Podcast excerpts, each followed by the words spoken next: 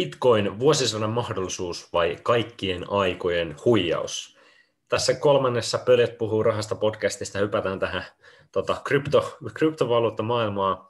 Ja jos nyt et ole entuudestaan tähän podcastiin törmännyt, niin me ollaan nyt lyhyesti sanottuna kaksi entistä urheiluhierojaa, jotka yrittäjyyden myötä kiinnostuivat niin bisneksestä, rahan tekemisestä. Sitten kun vähän jotain kerätty sukan varteen, alettiin tuota kiinnostua siitä, että jaha, mitä täällä tehdään, no okei, urheiluvedelyjen tai mu- muun tämmöisen sijasta, no miten tuo sijoitushomma, ja alkoi kiinnostaa enemmän ja enemmän, ollaan siihen paneuduttu, paneuduttu aika paljon, ja tuumattiin sitten, että no hei, laitetaan podcasti pystyy, heitetään meidän ajatukset kaikkien kritisoitaviksi, opitaan itsekin enemmän siinä, ja uskotaan kuitenkin, että meillä on semmoista jotain sanottavaa tähän aiheeseen, jos ei muuta, niin keskustelua pystyy, ja tota, puoli ja toisin voidaan, voidaan oppia tässä enempi. Ja nyt aiheena tosiaan Bitcoin, ja tosiaan lyhyesti sanotaan nyt vielä sen, meikäläinen Joel, tämä tässä on Tuomas. Tuomas Pro. No niin, niin tota, mä oon hiukan enemmän perehtynyt tuohon Bitcoiniin kuin, kuin Tuomas, niin tässä jaksossa mä todennäköisesti tuolla vähän enemmän, enemmän äänessä, ja Tuomas heittelee sitten niin kuin välikommenttia tai enemmän niin kuin kysyy jotain siellä välissä. Ja tota, me ei nyt mennä perehdytä ihan tarkkaan siihen, että mikä se niin Bitcoin on, se on oman jakson niin kuin aihe. Me, me käydään lyhyesti läpi, että mikä se Bitcoin on. Sitten käydään läpi, että minkä takia niin kuin me ollaan Bitcoinin nyt, nyt tota, niin kuin Bitcoinin ostettu, mitkä on ne suurimmat niin kuin pari-kolme isointa tota, niin kuin argumenttia tai niin kuin tulevaisuuden skenaariota, mitä porukka ennustaa, minkä takia ne sijoittaa. Ja sitten käydään läpi mitä meillä listassa seitsemän kappaletta niin yleisintä tämmöistä vastaväitettä tai vasta-argumenttia, mitä porukalta sitten tulee aiheeseen liittyen vastaan. Tämä on tuolla netissä tullut vastaan, joten puretaan niitä yleisimpiä niin my- myyttejä. Ja sitten lopuksi käydään läpi, että mikä on meidän Bitcoin-ennuste nyt etenkin tälle, tälle vuodelle. Tälle, tälle vuodelle. Ja tota, ei kai siinä, lähdetään eteenpäin. Kyllä. Eli haluatko Tuomas vaikka aloittaa tuosta, että mikä se Bitcoin nyt sitten on, niin kun lyhyesti hyvin ytimäkkäästi kerrotaan pari perusasiaa siitä? Bitcoin on vanhin kryptovaluutta, mitä on aikanaan keksitty ja siitä on oikeastaan kryptot lähtenyt liikkeelle. Niitä on yritetty aikanaan kauan kauan aikaisemminkin jo. On ollut monta yritystä, mutta se ei ole oikein lähtenyt kupla, kuplimaan sieltä sitten enempää, mutta Bitcoin sitten lähti, lähti aikanaan ja tosiaan siis bitcoineja on se 21 miljoonaa, siitä on rajattu määrä, että sitä, sitä ei niin tavallaan ole sen enempää, sitä ei synny enempää, mutta sitä louhitaan koko ajan ja mitä enemmän sitä Ne kaikki 21 miljoonaa ei ole vielä ei. jaossa, mutta se maksimimäärä, mitä niitä bitcoineja tulee ole, on 21 miljoonaa ja se on hyvä just sen takia, että kaikki pystyy silloin tietämään, että että tämä hyvä esimerkki siitä, että jos mä myisin Tuomakselle 500 euron punaiset kengät sille, että tämä on uniikki kappale, tämä on arvokas sen takia, että on uniikki, ensi viikolla Tuomas näkee joka toisella ne punaiset kengät, niin arvo on romahtanut. Bitcoinin kohdalla, kun tiedetään, että 21 miljoonaa on se maksimimäärä, niin porukka tietää, että, että, että tota, tämä säilyttää sitä arvoonsa hyvin, kun sitä ei kukaan voi tuosta vaan printata lisää. Juuri näin. Ja tosiaan sitä, mitä enemmän niitä bitcoineja syntyy, niin sitä vaikeampaa se on louhia mutta käydään niitä louhintajuttuja sun muita läpi sitten myöhemmin. Ja tota, no ei, ei mulla ehkä sen enempää, se on niinku se perus, perussetti, hmm. millä mennään eteenpäin. Että... Jep. Ja just siihen niin kun, ehkä ihan olennainen juttu liittyen siihen louhintaan on se, että um, neljän vuoden välein uh, se bitcoinien louhinta vaikeutuu ja se uusien bitcoinien määrä, mitä ne ne, jotka sitä louhii, niin se puolittuu, mikä aiheuttaa sen, että on vähemmän uutta tavaraa tulos markkinoille. Se aiheuttaa sitten sen neljän vuoden välein syntyvän hintapiikin kuplan, mikä on tänä vuonna, vuonna 2021 käsillä, puhutaan siitä vähän tänään. Ja tota, siinä louhimisessa tarkoitetaan sitä, että, että tietokoneet tota, raksuttaa siellä, tekee, tota, laskee näitä matemaattisia probleemia, se kuluttaa paljon energiaa, ja se on tärkeä osa tätä, että mihin tämä Bitcoin perustuu, on just se, että sen koodin pyörittäminen, niiden matemaattista laskujen tekeminen vaatii energiaa, ja se tekee Bitcoinista turvallisen, koska kuka tahansa ei voi luoda Bitcoin-verkostoa tai hakkeroida sitä, koska se vaatisi ihan älyttömän määrän, määrän energiaa, koska se on pelkkää koodia, koodia, mitä se pohjimmiltaan on, mutta jos joku haluaisi vastaavan Bitcoin-verkoston luoda, kopioida semmoisen tai hakkeroida tämän Bitcoin-verkoston, se pitäisi käyttää älytön määrä energiaa, ja Bitcoin on päässyt jo niin kuin etumatkalle siinä hommassa, niin ei niin kuin todennäköisyys, että joku tuosta vaan kopioi samanlaisen systeemin ja saa sen jälkeen, on vähän sama kuin joku yrittäisi niin kuin luoda uutta Facebookia. No, porukka käyttää sitä nykyistä Facebookia jo, minkä takia ne lähtisi adaptoimaan uutta, uutta systeemiä, siirtämään kaikki profiilit ja kuvat sinne niin, niin poispäin. Mutta Bitcoinin se perus, perushomma pystytään kopioimaan ja siitä pystytään tekemään omanlainen juttunsa, niin kuin vaikka Litecoin on tällä hetkellä kryptomarkkinoilla. Että tavallaan sitä pystytään niin sieltä lähteä sitten soveltaan. Mutta mm, Niitä sovellutuksia voi olla. Ne on todella kaukana Bitcoinista itsestään, koska Bitcoinilla on se etumatka, kun se on ollut ensimmäisenä. Ja se on tällä hetkellä niin, niin, niin, niin kaukana muista, että ei sillä oikein ole niin mahdollisuutta ainakaan tällä hetkellä, mutta ei tiedä, mitä tulevaisuus tuo tullessa. Jep, jep. Ja tosiaan Bitcoinissa sitten se hienous, se minkä takia moni, moni tota, suorastaan on, jo, joidenkin mielestä varmaan voi sanoa, että niin nyt on ehkä vähän uskontoa tai porukkaa fanaattista, on se, että kukaan ei omista sitä. Kukaan ei hallitse sitä. Silloin 2008-2009 Satoshi Nakamoto-niminen tyyppi, jonka henkilöllisyyttä kukaan ei tunne, esi- esiintyi internetissä tälleen, hän julkaisi tämän Bitcoin white paperin, että mikä tämä Bitcoin on, polkasi sen käyntiin. Ja se hienous on siinä, että, että, että siihen voi luottaa, koska siellä on se koodi, se on se systeemi, se raksuttaa tietyllä tavalla. Kukaan ei omista, kukaan ei hallinnoi sitä. Toisin kuin esimerkiksi meidän valuuttaa hallinnoi aina joku keskuspankki, joku voi printata sitä, millaisia päätöksiä tehdään politiikassa. Siihen ei voi sillä tavalla luottaa. Siinä ei ole kolmannen osapuolen riskiä. Sä laitat sun rahat pankkiin, siellä pankissa voidaan suhmuroida jotain ja no, se raha onkin hävinnyt tai muuta ongelmaa, niin Bitcoinissa ei ole, ei ole sitä. Ja se mahdollistaa just sen, että, että mä voin vaikka Tuomakselle lähettää Bitcoinia, ei tarvitse olla pankkiin maksun välittäjää siinä tota, tota, välissä kolmantena osapuolena, jolloin voidaan vaikka tehdä sitten se trade suoraan keskenään, ja se kulkee sen Bitcoin-verkon kautta, mikä, mitä ne Bitcoinia louhyvät tietokoneet ylläpitää. Jep. Ja nyt sitten kun kysytään, että, että, että mitä kun sä ostat palan sitä bitcoinia, niin sun ei tarvitse ostaa kokonaista yhtä bitcoinia. Esimerkiksi tällä hetkellä yhden bitcoinin hinta on, mitä nyt oli tänä aamuna, 32 000 dollaria, euromäärä, en nyt muista, niin kokonaista bitcoinia ei tarvitse ostaa, sä voit ostaa sen niin kuin, niin kuin pieniä palasia siitä, vaikka 0,0001 desimaalia siitä, mutta tota, kun joku ostaa bitcoinia, mitä siinä tavallaan ostetaan tai mitä sä omistat, kun sä omistat pienen desimaalista siitä yhdestä bitcoinista? Sehän on siis käytännössä se omistat sieltä tietyn verran louhittua tavaraa. Ja se, että sulla on, sulla on käytännössä tili ja sitten sulla käytännössä on sitä niin sanottua valuuttaa siellä, jolla se pystyt sitten siirtelemään, mm. siirtelemään kaverille tai ostaan tai mitä ikinä. Et sulla on niin tietty avain, mikä se nyt on, mennyt muista. Public key. Joo. Englanniksi niin kuin, no, julkinen avain no, käytännössä. Niin. Et se on niin kuin se, no, no ne kaksi asiaa. Mm, mm. Jep.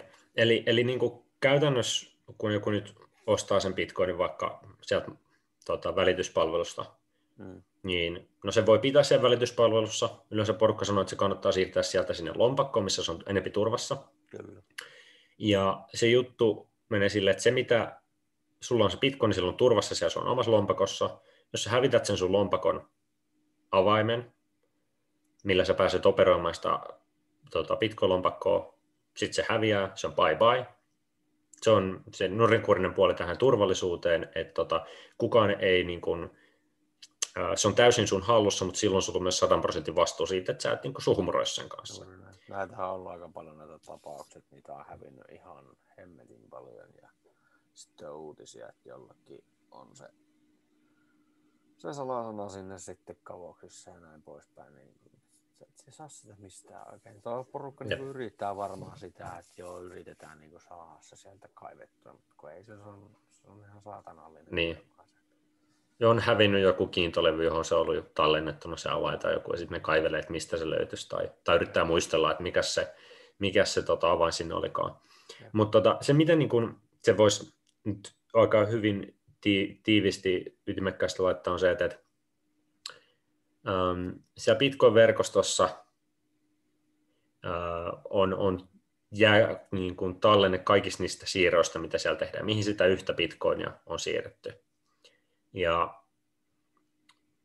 kun sä ostat bitcoinia, sä saat sen publikkiin, jolloin sä pääset hallinnoimaan sitä määrää bitcoinia siellä bitcoin-verkossa.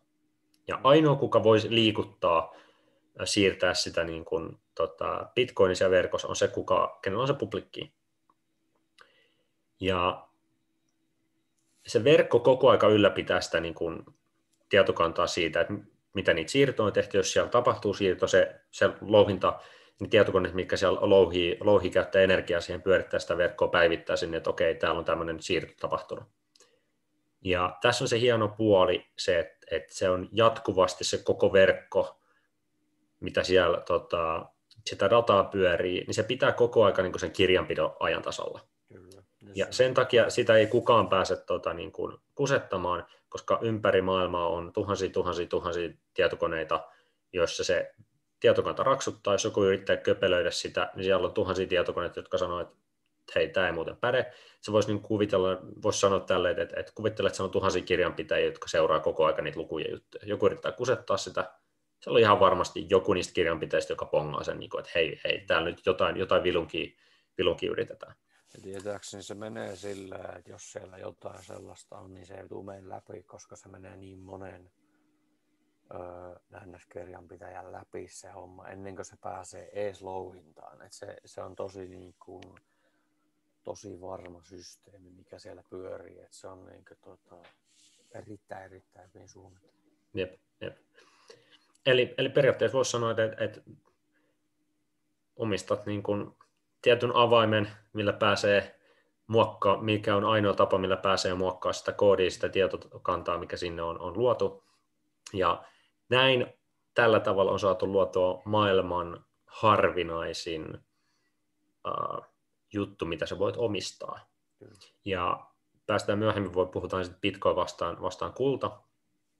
Mutta sitten kun käydään läpi, että mitkä on ne syyt, minkä takia porukka nyt, nyt tota Bitcoiniin uh, sijoittaa, on esimerkiksi tällä hetkellä se suurin teesi on se, että se on niin paras arvosäilyttä. Esimerkiksi Bitcoinin market cap tällä hetkellä on 592 ähm, biljoonaa, eli niin kuin suomalaiset miljardia äh, dollaria. Mutta esimerkiksi kullan arvioitu market cap on noin 10 triljoonaa. Ja Bitcoin on kaikilta ominaisuuksiltaan parempi kuin kulta arvosäilyttäjänä. Joka neljä, neljän vuoden välein se uusi tota, Bitcoin äh, niin tuotanto, se puolittuu, puolittuu, ja maksimimäärä, mitä Bitcoinia koskaan tulee olemaan, on se 21 miljoonaa. Nyt kun mietitään kultaa, se uusi jotain 1,5-2 prosenttia vuodessa on mitä uutta kultaa niin kuin, tota, louhitaan, tulee niin kuin, se kullan määrä koko maailmassa kasvaa. Ja sen takia kulta on ollut yksi niin kuin, hyvä arvosäilyttäjä, koska se on tosi pieni määrä, mitä sitä niin kuin, vuosittaista varasta uusiutuu. Et jos puhutaan siitä, että, että meillä keskimäärin on 2 prosenttia inflaatiota meidän dollarista euro, niin se on just se, että, että, että niin kuin niitä dollareita ja euroja on noin keskimäärin 2 prosenttia enemmän niin kuin liikenteessä. Sen ostovoima vähenee sen verran. Hmm. Ja nyt kun me mietitään, että, okei, että jos kulta sen nykyisillä ominaisuuksilla on 10 triljoonan tota, market cap, Bitcoinissa on paremmat ominaisuudet liittyen siihen arvonsäilyttäjään, just että se on harvinaisempi, se on helpommin siirrettävissä paikasta toiseen, se voi siirtää muutamissa pariskymmenessä minuutissa tota, toisella puolella maailmaa naurettavan pienen summalla. Yritäpä siirtää kultaa tältä puolelta Euroopasta vaikka Aasiaan, kultaharkkoja. Se tarvii, se vie aikaa, se on hirveä niin kuin, turvallisuusriski, niin poispäin. Sen kullan ylläpitäminen, jos on tuolla turvaholveissa on niin kuin kallista versus niin kuin Bitcoinin tota, säilyttäminen. Bitcoinin helpommin jakaa osiin. Mulla voi olla sitä Bitcoinia tuolla mun lompakossa. Mä siirrän Tuomaksella siitä jonkun verran, mä voin milloin tahansa lähettää sieltä jonkun pienen, pienen siivun pilkkoista osiin, mitenpä vaan. Yritäpä tuota kultaharkkoa tuossa noin alkaa silleen, että mulla on kokonainen kultaharkko, no tästä näin mä maksan Tuomakselle jotain, otanpa tuosta kymmenen osaa pois, no millä hemmitellä mä otan tästä kultaharkosta nyt kymmenen osasen palasen. Ja tämä on oma, oma aiheensa, mistä varmasti saataisiin yksi kokonainen podcast-jakso, kun puhutaan kulta vs. Bitcoin, mennään kaikkiin niin detaljeihin. Ja sitten kun mennään pidemmälle, niin yksi iso juttu, mihin maailmalla kanssa sitä tota, arvoa sidotaan, säilytetään, on kiinteistöt. Koska ne on niinku rajallinen resurssi tuolla, etenkin jos sulla on isossa kaupungissa joku tietty tontti vaikka, niin porukka tota, sijoittaa kiinteistöihin ja mitä sieltä saadaan vuokratuloa, niin ne kattaa sitten kulut, kulut ja remontointikulut yömässä, niin se on hyvä arvosäilyttäjä. Jos miettii, että Bitcoin on maailman harvinaisin juttu, mitä sä voit omistaa, tosi helppo silleen, sille ostaa, siirrellä, pilkkoa pienempi osiin, niin voisiko olla, että aika iso siivu esimerkiksi siitä rahasta, mitä porukka ihan kiinteistöihin laittaa ihan vain arvon säilytyksen takia, koska se on hyvä niin kuin, tota, paikka varastoida sitä omaa varallisuutta, niin jos siitä muutama triljoona vaikka humahtaa tuohon bitcoiniin, niin no hups, silloin on aikamoinen iso kasvu, kasvupotentiaali tässä tulossa. Ja sitten sen lisäksi nyt, kun puhutaan tästä inflaatiosta ja miten vaikka Jenkkilässä sitä rahaa printataan nyt tota, koronatalousvaikeuksien aikaan YMS, niin aika moni, moni taho on alkanut sitten etsimään omalle käteiselle parempaa sijoituspaikkaa. Ja siinä kohtaa esimerkiksi Bitcoin, joka, jossa ei ole inflaatiota, itse asiassa siellä on deflaatiota, koska aina välillä joku jossain hävittää sen oman, oman tota, avaimensa tai, tai joku, jolla ehkä, ehkä on se lompakko jossain, mutta ei ole et, tota, laittanut sitä avainta mihinkään niin kuin silleen, tota, ää, turvalliseen paikkaan, mistä ehkä vaikka joku, joku tota, oma, niin kuin, tai kelle, kelle sitten tota, niin kuin haluaisi oman kuolemansa jälkeen vaikka antaa sitä eteenpäin, ei jos sillä tavalla laittanut sitä saataville, niin joku tyyppi, kun kuolee ja vie mukanaan se publikkiin, tai tiedon siitä, mihin se on säilytetty se publikkiin, niin Bitcoin on itse asiassa, niin, kuin, niin, ja Bitcoinin niin kuin arvo nousee, koska se niin kuin, koko ajan tapahtuu hävikkiä. Entropiaa tapahtuu siellä, niin osa siitä Bitcoinista häviää. Kyllä. Ja sitten on sit se iso keissi, että osa, osa tota, ketkä Bitcoini ostaa, katsoo sitä sillä, sillä tavalla, että hei, tästä tulee se maailmanvaluutta, se ykkösjuttu, tämän arvo tullaan mittaamaan ehkä just jopa sadoissa triljoonissa. Mm. Ja jos nyt otat vaikka sun kassasta laitat yksi prosenttia semmoiseen tota, sijoituskohteeseen, millä on niin kuin jonkin sortin chanssi, että se voi vaikka se hinta satakertaistua tulevaisuudessa, niin ei se niin kuin hu- huono, huono tuota sijoitus välttämättä. Ja just se, että tällä hetkellä näyttää hyvin siltä, että, että tota, se voi hyvinkin olla useampi, tai mitä mä itse uskon, että se menee ihan vähintään niin kuin useampiin triljooniin se market cap, ihan vaan sen takia, että koska se on paremmin arvosäilyttäjä kuin kulta, ja yksi juttu, mistä tänään myös myöhemmin puhutaan, että viimeisen vuoden aikana instituutiot on alkanut ostaa kultaa just tämän takia, että käteistä on, on tota, tilillä, inflaatio hyrrää, rahaa printataan, hirvittää, että se, se raha, rahan osto, tai niin kuin ostovoima vähenee, mitä me tehdään sillä, mihin me sijoitetaan sitä, no laitetaan tuohon bitcoinin nyt ainakin vähän osa, laitetaan edes prosentti meidän kassasta siihen, hajautetaan riskiä, hajautetaan riski useampaan eri tota, niin kuin, jut, tota, sijoitus, sijoituskohteeseen. Ja siinä kohtaa, jos niin kuin maailman kaikista triljoonista tota, varannoista porukka laittaa prosentti bitcoiniin, niin silloin bitcoinin arvo mitataan jo 10, 20, jo 30 triljoonasta. Ei se tarvi olla mikään, että siitä tulee se maailmanvaluutta, mutta ihan vaan se, että porukka toteaa, että me otetaan yhden prosentin, yhden prosentin tota, tai että me lasketaan vaikka yhden prosentin chanssi sille, että meidän taloudessa jotain menee ihan katastrofaalisesti pieleen, että dollari romahtaa euro romahtaa. No silloin kannattaa ehkä laittaa prosentti siitä omasta omaisuudesta bitcoiniin ihan siltä varalta, että, että tota se dollari tai euro menee kaput, ja sitten sulla onkin se yksi prosentti bitcoinia, jonka arvo sata kertaistuu, ja oho, no nyt se sillä tavalla pelastit sun niin kuin varallisuuden. Kaikki muu varallisuus voi niin kuin romahtaa rajusti, mutta sitten, no hei, onneksi mä laitoin sen prosentin bitcoiniin. Just näin. Ja siis silleen niin kuin, kun katsotaan tälleen perustallaajan silmin tätä hommaa, jos on jonkun verran sijoituksesta musta kiinnostunut, niin sehän näyttää siltä. Sehän näyttää siltä, että se tulee joskus romahtaa, koska sitä perintetään sitä rahaa niin järjetön määrä koko ajan. Että se Bitcoinin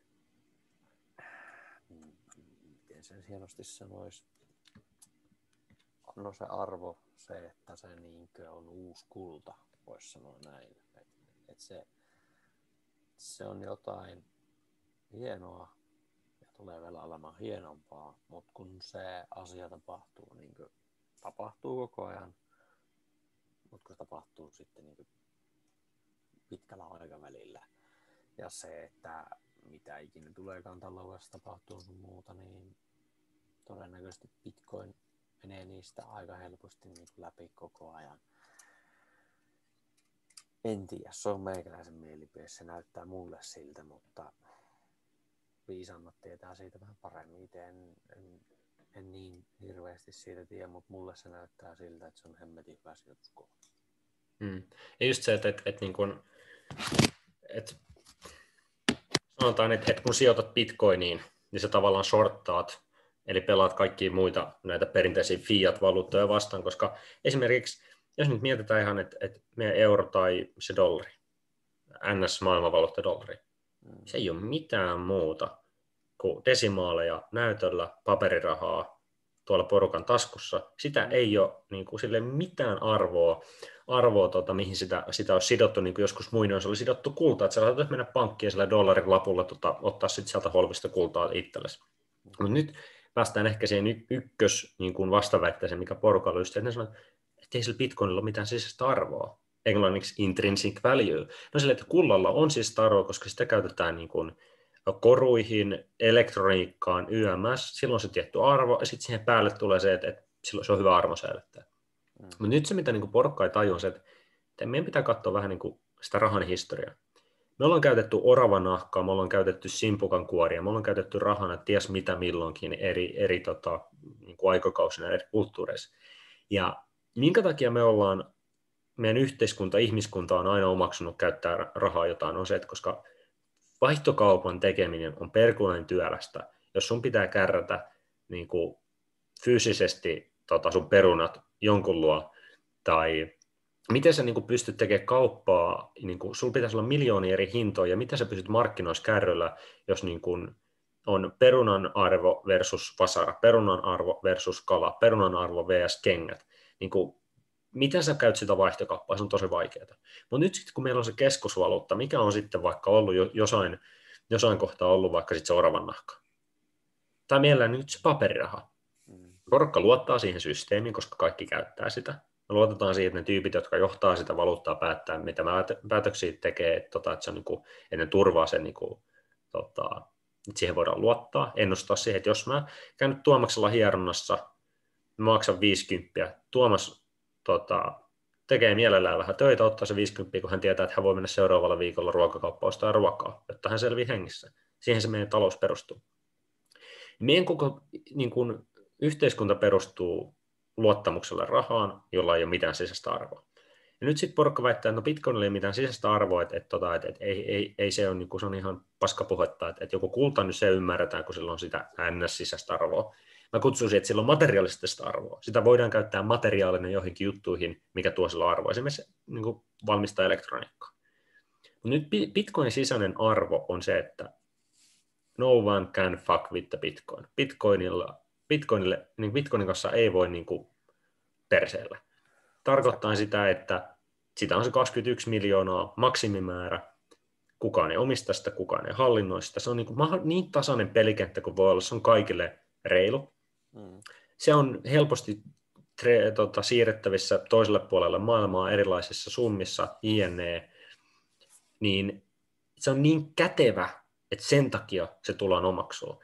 Ja sitten kun lähtee se hyrräkäyntiin, että porukka alkaa omaksua sitä, sen arvo nousee. Sitten porukka alkaa katsoa sitä sijoituskohtaa. No enemmän porukkaa tulee, kun ne ennakoi sitä, että se hinta nousee. No sitten se hinta nousee enemmän.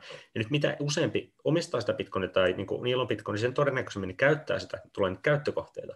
Ja nyt alkaa niitä palveluita kehittymään. Että sulla on välityspalvelu, missä voit mennä ostaa ja myymään bitcoinin. Nykyään sä voit ottaa lainaa bitcoinin vastaan. Sä voit saada korkoa sille sun bitcoin-omistukselle ja niin poispäin. Näitä kaikkia mahdollisia niin kuin, tota, palveluita tulee siihen sen ympärille. Ja se, se tuo useamman ihmisen taas Bitcoinin, sen arvo nousee enemmän käyttökohteita ja siinä on se positiivinen pyörä, mikä kasvaa, kasvaa. Ja tämmöistä arvoa esimerkiksi kullalla ei ole.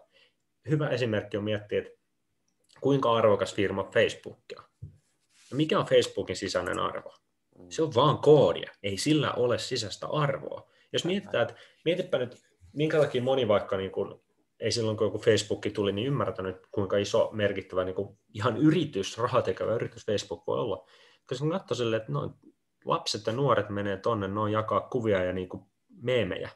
Et ei, ei, tästä, ei tämä mitään bisnestä ole. Ehkä sille jonkun muutaman miljoonan market capin voi antaa siitä, että ehkä jotain pitää mainontaa voisi pyörittää tai jotain tämmöistä näin. Mm. Mutta nykyään kun tiedetään, niin kun, kuinka merkittävässä asemassa se on, niin saatana potkasi Yhdysvallan istuvan presidentin pois sieltä heidän alustolta. Mm. Niin kukaan ei enää epäile, etteikö Facebookilla ollut jotain arvoa.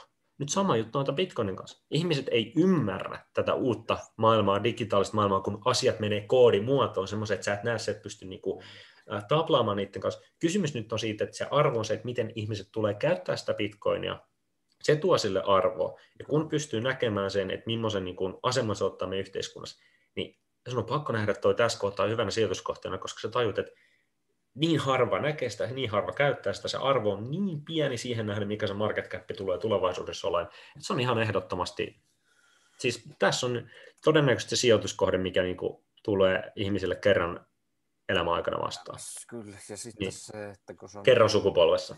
Niin, ja se ehkä vielä tälläkin hetkellä, miksi Bitcoin on niin tuntematon, vaikka sitä uutisia on, mutta kun ei ihmisille kuin kellekään perustalla ei aukea se, että mikä se oikein on. Ei ne saa otetta siihen.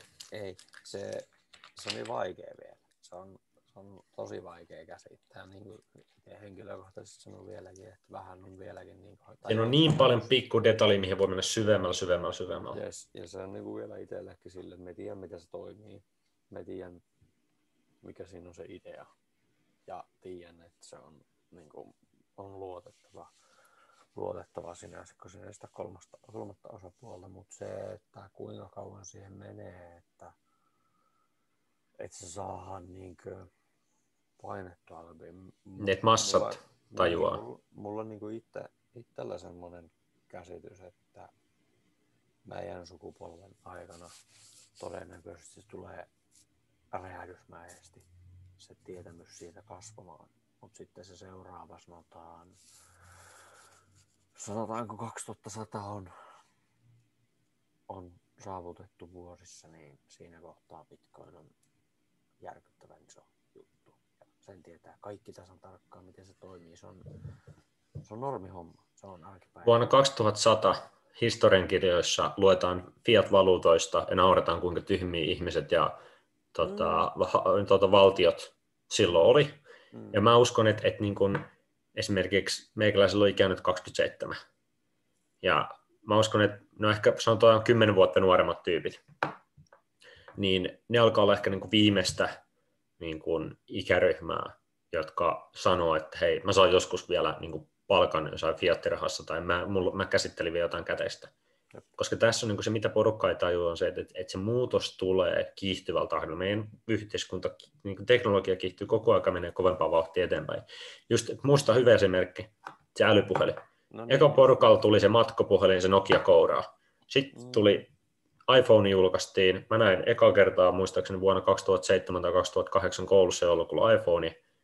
Hittolainen seuraavan viiden vuoden aikana kaikki siirtyy älypuhelimeen. Ainakin mun, mun niin ikä, ikäluokassa. Jonkin sortin vaikka halpa, halpa älypuhelin, ei kaikilla iPhone ollut, mutta kuitenkin. Tässä Bitcoinissa tulee käymään se sama juttu, että porukka alkuun silleen, että mikä tämä on, kun naurettava juttu, joo joo joo, se on huijaus, huijaus. Mm.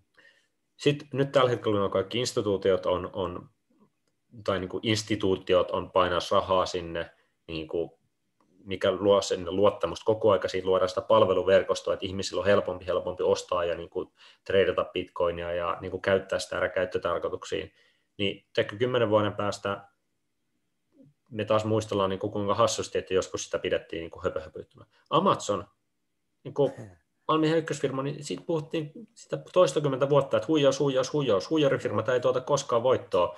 Hups! Sitten kun se tapahtuu se muutos, niin porukka tajuaa, että ai, Mun olisi pitänyt hypätä kelkkaan viisi vuotta sitten. Ja se, just se ehkä niin siinä Amazonin hommassa, voi joskus vaikka tehdä siitä sitten jakso, mutta se, että miten Bezos sai sijoittajat tajuamaan, että mitä tässä nyt saatana ajetaan. Pelataan pitkää peliä. Niin, että se, että ne sijoittajat pysy, Bezos ties mitä se tekee. Valtio ei tajunnut vittu mitään, mitä tapahtuu. Ja sen jälkeen se on liian iso, se et pysty sitä enää stoppaamaan. Se menee Nyt se Am- mitään. Amazon ei voi, Amazon voi olla vaikea hajottaa sen takia, että sillä on niin paljon va- valtaa, että ne voi niinku pelata vastaan. Ne, ne pystyy tekemään mitä vaan. Ei niin, että ei muuta kuin ihmiset vittu lähtekää myymään kirjoja. Siis tämä on just, just niin hyvä esimerkki, että Amazon lähti siitä, että ne alkoi myymään kirjoja, ne lähti en, tota, kasvaa. Bitcoin on lähtenyt siitä, että jossain kohtaa rikolliset omaksu sen, ja se oli kovaa huutoa rik- rikollisten keskuudessa. Mutta tässä on yksi juttu esimerkiksi tähän, riko, että et, tota, rikolliset käyttää tätä, niin uh, kaikki ne Bitcoin-transaktiot, siirrot, mitä tehdään, ne jää näkyviin Niin, mihin lompakkoon on siirretty. Se, että ei välttämättä tiedetä, kenen se lompakko on, mihin se on siirretty, mutta ne on kaikki Näkyy. nähtävissä siellä. Jos me saadaan selville, kenen tämä lompakko oli jotain kautta, niin me voidaan nähdä kaikki siirrot, mitä on tehty. Mm. Niin tämä on itse asiassa se juttu, minkä takia niin kun Bitcoin on turvallisempi ja parempi juttu meidän yhteiskunnalle kuin meidän fiat-raha. Jos mietitään, että kuinka paljon käteisellä, eurolla tai dollarilla on tehty rikoksia. Jos sä mietit mitä tahansa rikoselokuvaa tai TV-sarjaa, niin siellä on aina hitsi, Aina. dollarit tai käteiset pyörii. Sillä se niin kuin, rikollisuus on pyörinyt aina, koska käteistä on vaikeampi seurata kuin sitä digirahaa tuolla tileillä. Ja nykyään tuota, fiksut rikolliset osaa ihan sitä digi, digirahankin kanssa pelata ilman, että ne välttämättä sitä kiinni jää.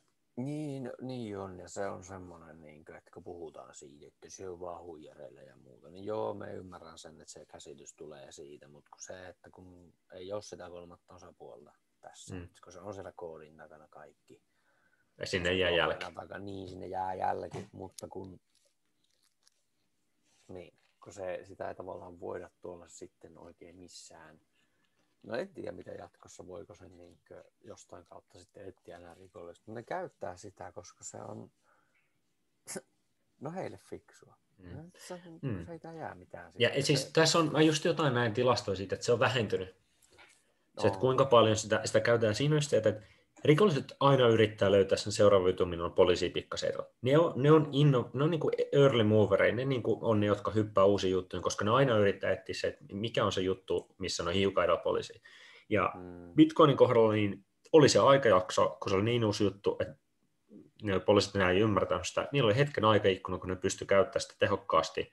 Ja nyt se on vähentynyt, koska mitä paremmin sitä ymmärretään, poliisi pystyy tutkimaan seuraa sitä, niin hitto, kun sinne jää se jälki. Se on vaikeampi ja vaikeampi käyttää sitä, sitä tota, rikollisiin toimintoihin. Mutta jos siirrytään tästä kohtaa eteenpäin, Yes. niin voisi niin kuin jakaa nyt, tämä ei mun mielestä ollut yh, yksikään mikään tota meidän teesi, yksi teeseistä tai aiheesta, mutta, mutta tota, ää, rikolliset pi, bitcoini, hyvä, mä merkkaan tuohon muistinpanon ylös, mutta sitten päästään seuraavaan.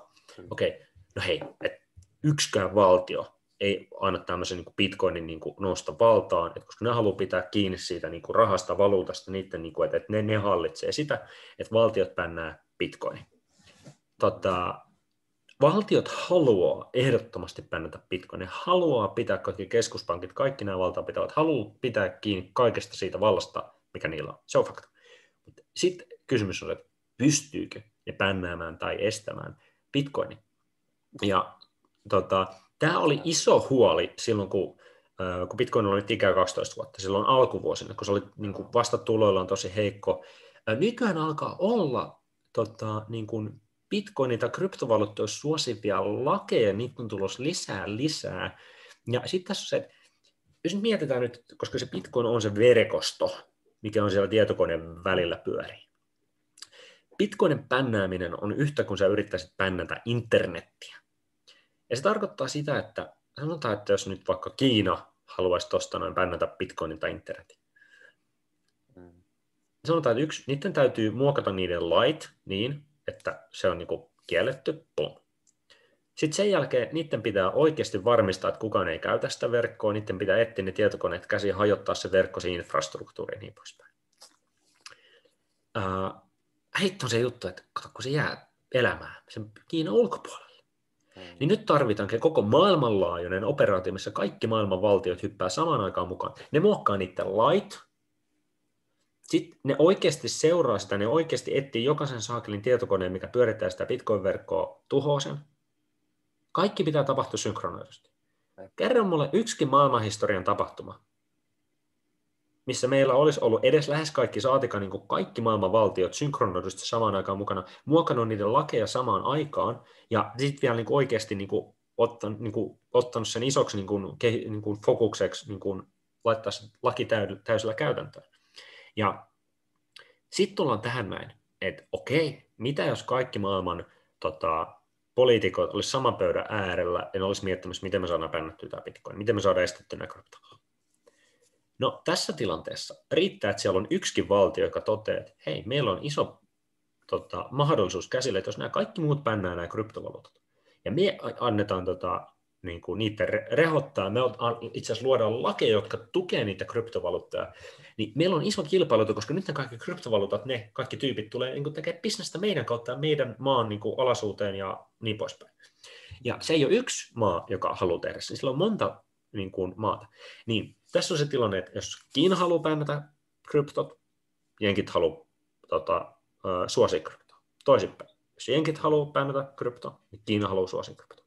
Ja jos nyt kaikki maailman isommat valtiot vaikka tulisi silleen, että sama pöydän ääreen, kenellä on niin kuin, valtaa tuo pöydissä, ne päättää, että me halutaan bännätä bitcoin.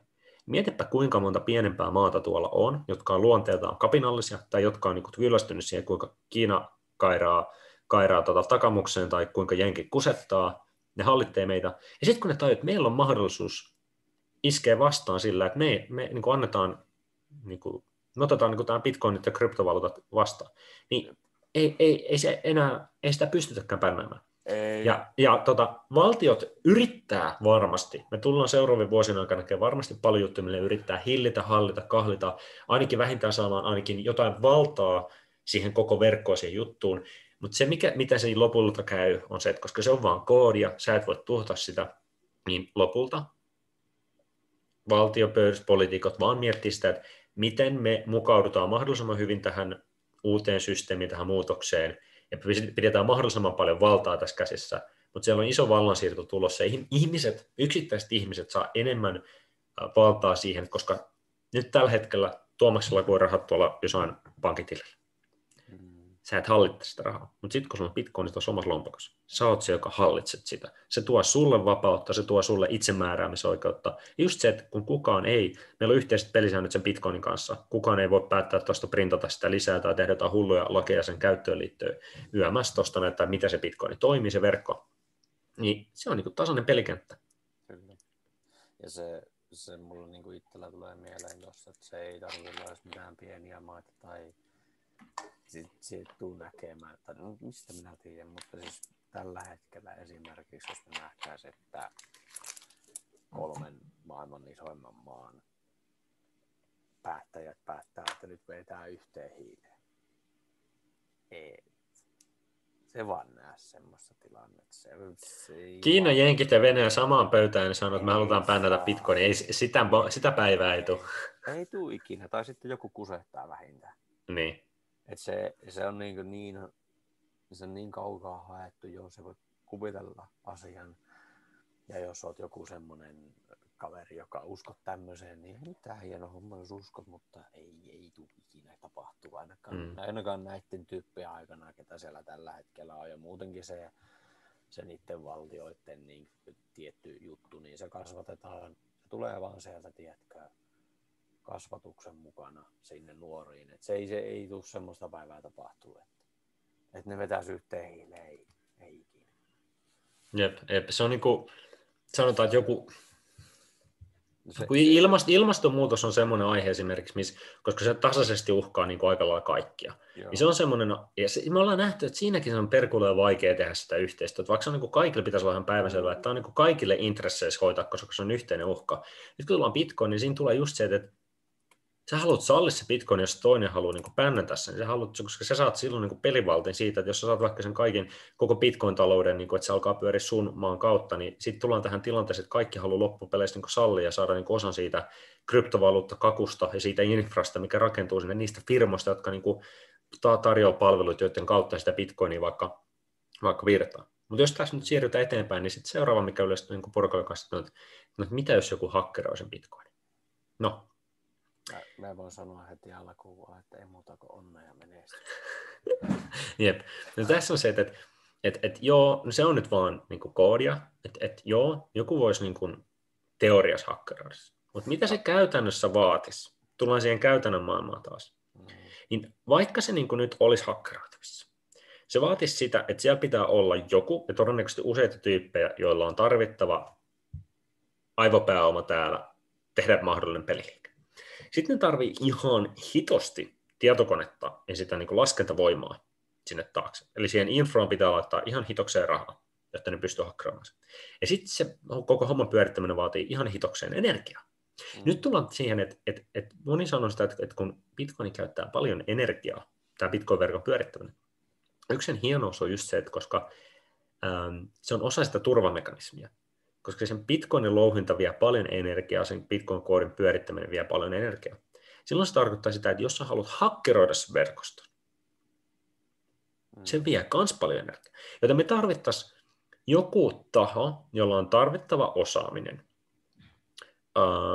tarvittava niin kuin, raha ja kyky organisoida tarvittava määrä sitä laskentavoimaa tietokoneita mm. ja tarvittava määrä energiaa, jotta se pystyy vetämään se koko, niin kuin, että se pystyisi ehkä nyt teoreettisesti niin hakkeraamaan No, mitä nyt tapahtuu siinä kohtaa, kun joku hakkeroi se verkko? No, se huomataan siellä verkossa, koska sen kaikki tietokoneet keskustelee niin kuin keskuudessa. Ja mitä tapahtuu, jos niin kuin, tuolla tulee uutinen, että joku hakkeroi Bitcoin-verkko? Se ro- hinta tulee romahtaa. No, mm. mikä arvo sulla on ha- käyttää ihan älyttömästi energiaa ja rahaa? Niin kuin, no, niin kuin rahaa, sun resursseja, se homma hakkeroimiseen, jos sen hinta romahtaa sinä hetkenä, kun uutiset lävähtää tiskiin, että hakkeroit. Ja vaikka sä pystyisit hakkeroimaan se kaikessa hiljaisuudessa, niin ja sä yrität oikeasti nyt rahastaa isosti ulos myymällä sitä bitcoinia. No sä laitat tuonne markkinoille ison määrän bitcoin liikkeeseen. Nyt mm. kysyntätarinan laki, se hinta romahtaa sen takia, ja sitten porukka alkaa spekuloimaan, että minkä takia täällä on yhtäkkiä jostain niin kuin ihmeellinen määrä bitcoineja tuli liikkeelle, että kuka tätä myy. Mm. Ja koska siellä nähdään siellä verkossa, että et, et mitä niitä bitcoineja liikutetaan, niin tuolla on tota, noita tyyppejä, jotka analysoivat sitä bitcoinin liikettä, niin ne huomaa, jos siellä alkaa joku iso määrä bitcoinia liikkuu ihmeellisellä niin kuin tavalla. Se huomataan ja sitten sit lähtee spekulaatiot liikkeelle, onko tämä hakkeroitu, mitä täällä tapahtuu. Mm. Joten se vaatii ihan älyttömästi, niin kuin ihan vaan, että joku onnistuisi hakkeroimaan sen, se vaatii ihan hitosti resursseja, jos sä hakkeroit sen, sulle ei jää mitään käteen, koska sä tuhoat sen verkon niin kuin arvo. Niin tämä on yksi hienous siinä, miten se Bitcoin on suunniteltu, on se, että ei ole kenenkään etu hakkeroida sitä verkkoa, koska se kynnys tehdä se on iso, ja sitten sulla jää vähän käteen, jos sä oikeasti onnistut sen tekemään, jos sä haluat isosti rahastaa sille, niin kuin, että sä oot hakkeroinut sen verkon. Mutta kyllä se, se on niinku semmoinen asia, mitä mitä tuskin edes tullaan yrittämään, koska se jää enemmän siinä vaan tappiolle, plus se, että tällä hetkellä siihen ei taida oikein riittää. No, ei, ei, on ehkä älykkäitä ihmisiä, mutta ei tarpeeksi tällä planeetalla. Ja se, että se on niin pitkällä ja pitkällä jo toi homma. Ja, ja mitä enemmän se kasvaa, niin sitä vaikeammaksi. Sitä, siis niin. Tämä hakkerointi olisi voinut olla iso ongelma silloin Bitcoinin alkuvuosina. Ja niin silloin niin kuin joku olisi voinut niin kuin, niin kuin onnistua tekemään sen, mutta mut taas silloin tullaan se, että silloin kun se Bitcoin lähti liikenteeseen, se oli niin pieni juttu, se oli tämmöinen internet-ilmiö, että ei kukaan kiinnittänyt siihen huomiota, ei kukaan niin kuin valtio tai niin kuin, tuolla noin poliitikotkaan sitä tiennyt, ja ei, kellään, ei sillä ollut arvoa vielä, ei kellään ollut taloudellista intressiä siihen. Ja sitten kun se pikkuhiljaa kasvoi, niin että joo, sillä on enemmän arvoa, mutta se on turvallisempi. Se on niin kuin samaan aikaan, kun se arvo nousee, käyttäjämäärä nousee, sitä, mitä enemmän sitä louhitaan, energia käytetään sen louhintaa, itse asiassa sen turvallisempi siitä koko hommasta tulee, se vaikeampi se on hakkeroida, ja sen vähemmän kenelläkään on intressiä hakkeroida sitä, koska mitä enemmän se integroituu meidän yhteiskuntaa porukka käyttää sitä, niin se vähemmän kenelläkään on niin kuin intressiä tuhota niin kuin tärkeitä infrastruktuureja, jonka varas meidän yhteiskunta toimii. Et niin kuin, et, et sanotaan, että et, et että jos Tuomaksella olisi hemmetin iso mahdollisuus nyt tehdä rahaa sillä, että se hakkeroisi vaikka suomalaisen sähköverkoston. Mutta se niin kuin huono puoli olisi se, että suomalainen sähköverkosto tota, infrastruktuuri vaurioituu tosi pahasti. Mm. Niin, miksi hitokseen sä tekisit silleen? Että oletetaan nyt, että sanotaan, että, että, että sä, niin kuin, olisi pakko vaikka asua Suomessa. Minkä takia sä haluaisit niin kuin, vaurioittaa sen koko niin kuin, yhteiskunnan toiminta, koska sä oot ikäisen yhteiskunnan osallinen. Mitä sä teet sillä rahalla, minkä sä sait siitä, kun nyt joka toinen paikka ei toimi, koska meillä ei ole tarpeeksi sähköä tai niin homma toimii. Niin nyt mitä isommin laajemmin tuo Bitcoin levii, sen turvallisempi se on, koska ei porukka halua sotkea sen niin kuin ydininfran kanssa, koska se laskee sun omaa niin kuin äh, mit, niin kuin, äh, sitä sun omaa elämän kokemusta. Että joo, nyt sulla voi, olla vaikka rahaa heittaukseen, mutta mitä sä teet, kun maailma joutuu kaaukseen, kun meidän niin kuin, ydin, ydin niin kuin, talous, talouden ja niin kuin, rahaliikenteen ydin on niin kuin, pirstaloitunut, tai niin kuin se porukka ei enää luotakaan siihen bitcoin, mikä piti olla syyttä, mihin pitää ultimaattisesti luottaa. Kyllä. Tai mihin voi luottaa. Niin kuin. Mm. mm. Sitten tästä päästään siihen seuraavaan, että okei, no se bitcoin kuluttaa älyttömästi energiaa.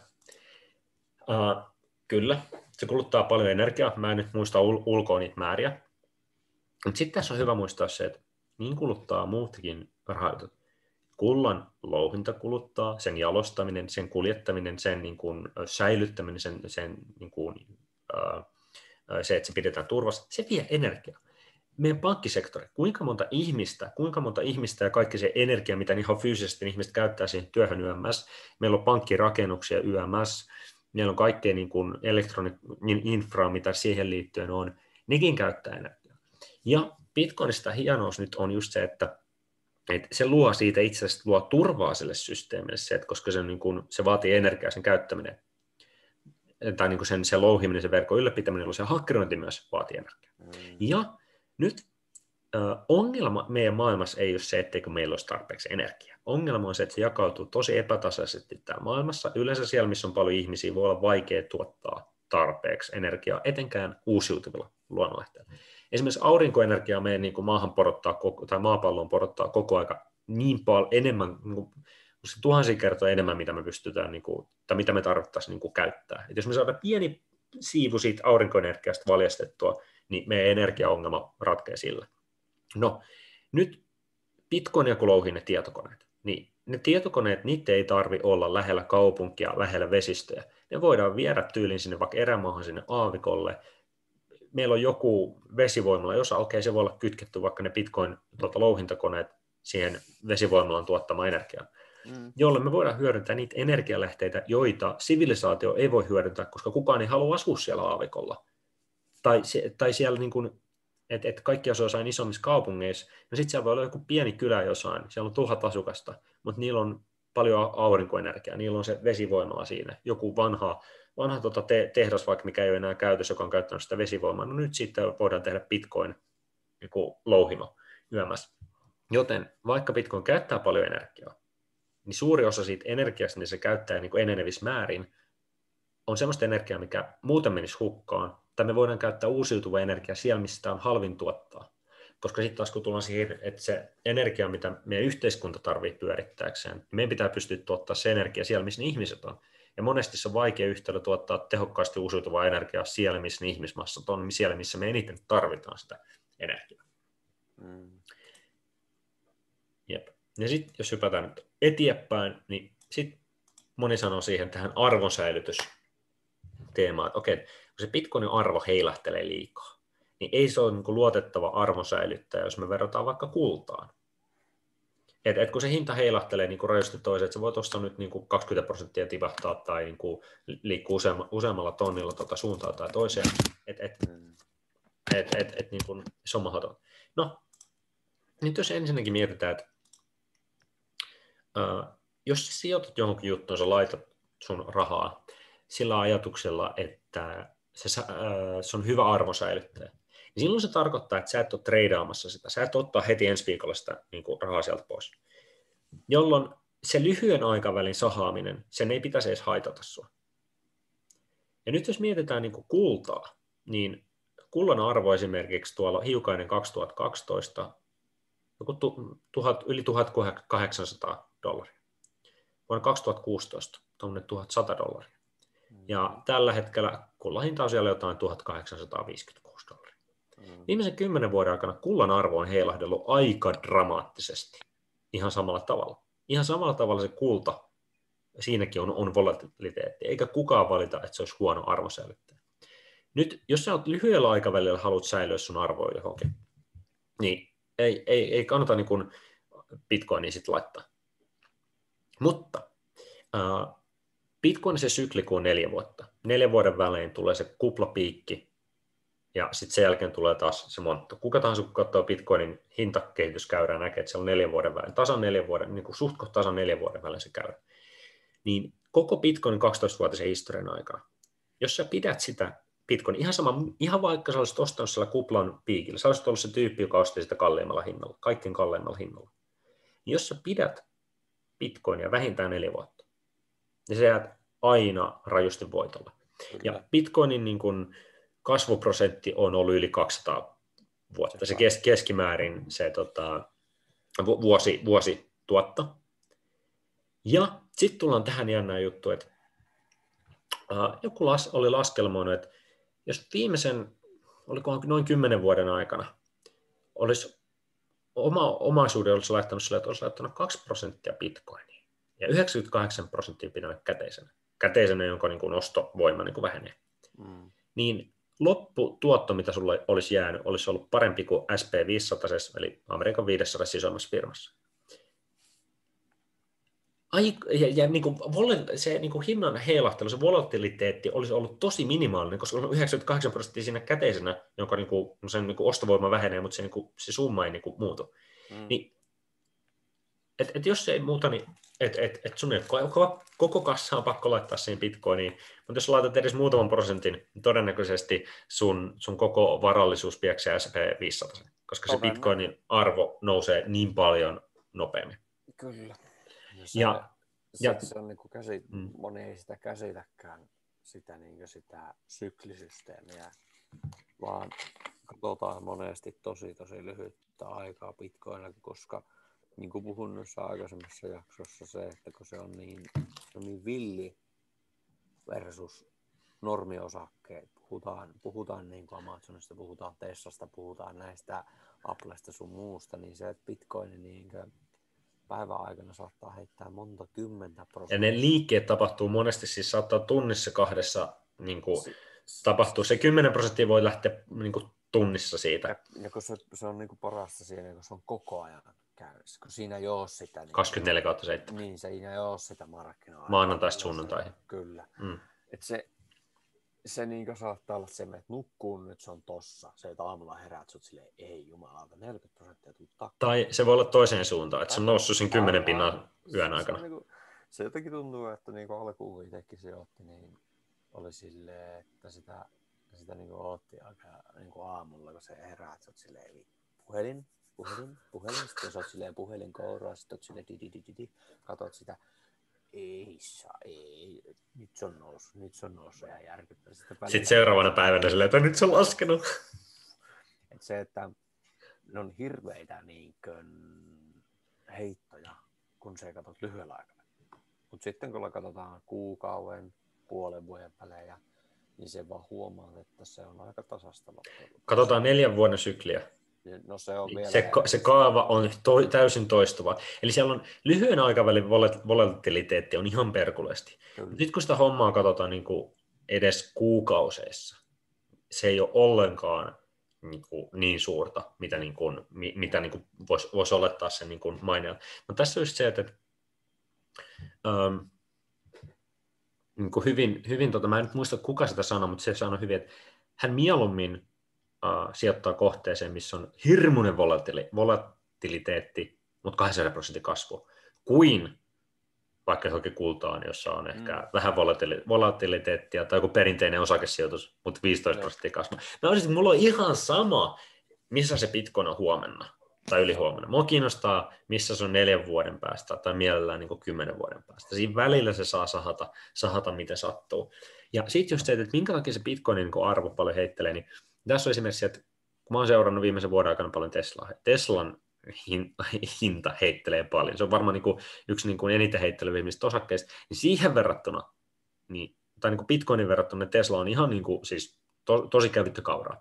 Mutta tässä on se, että, että Bitcoinin se arvoheilahtelu, se kertoo siitä, että se on niin kuin, että, että siellä on niin kuin elinvoimaa, siellä on niin kuin tradeja tapahtuu, porukka niin kuin tradeaa käyttää sitä Bitcoinia uusissa jutuissa on enemmän spekulaatiota, koska porukka ei vielä ihan tarkkaan tiedä, että mi- mi- miten tämä pitäisi arvottaa tai miten tämä menee, ja yksittäinen uutinen voi heilauttaa sen niin kuin, homman täysin toiseen suuntaan. Niin Bitcoinissa tuntuu olevan, että se, niin kuin, sen arvo on koko aika se, että mikä on se viimeinen uutinen. Okei, jos on ollut jo jollain Bitcoin-firmalla joku ongelma, pum pum pum, okei, arvosto tipahti 10 pinnaa. Sitten on taas puhutaan jostain, että joku instituutio osti tuon verran, okei, se hinta nousi 10 prosenttia.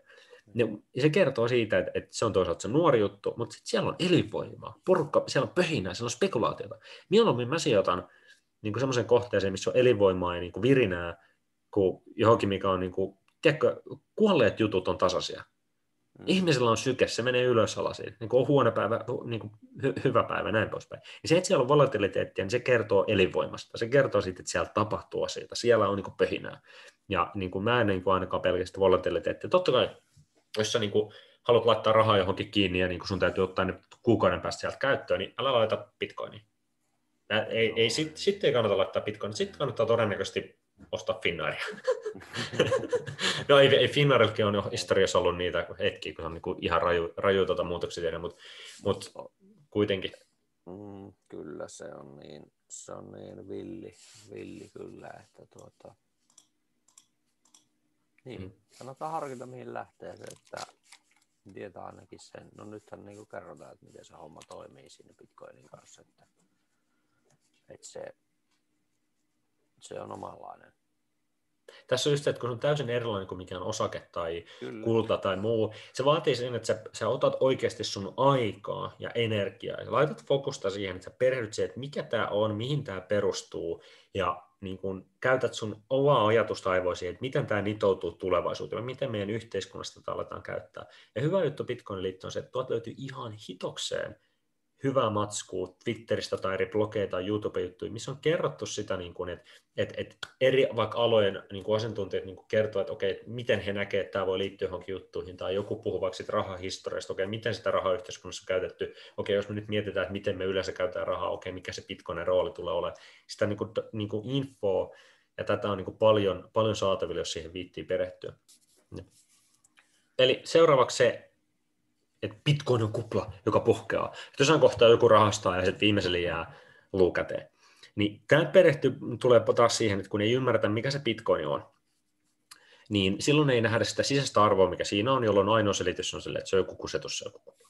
Mm. Ja nyt mikä niin kuin jännä tässä Bitcoinissa on, on itse asiassa se, että mitä isommaksi se kasvaa, se vakaampi ja luotettavampi se on.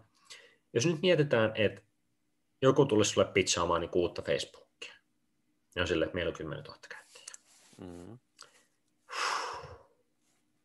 Ei kuulosta kovin hyvältä. Ei se lähde oikein. Jep.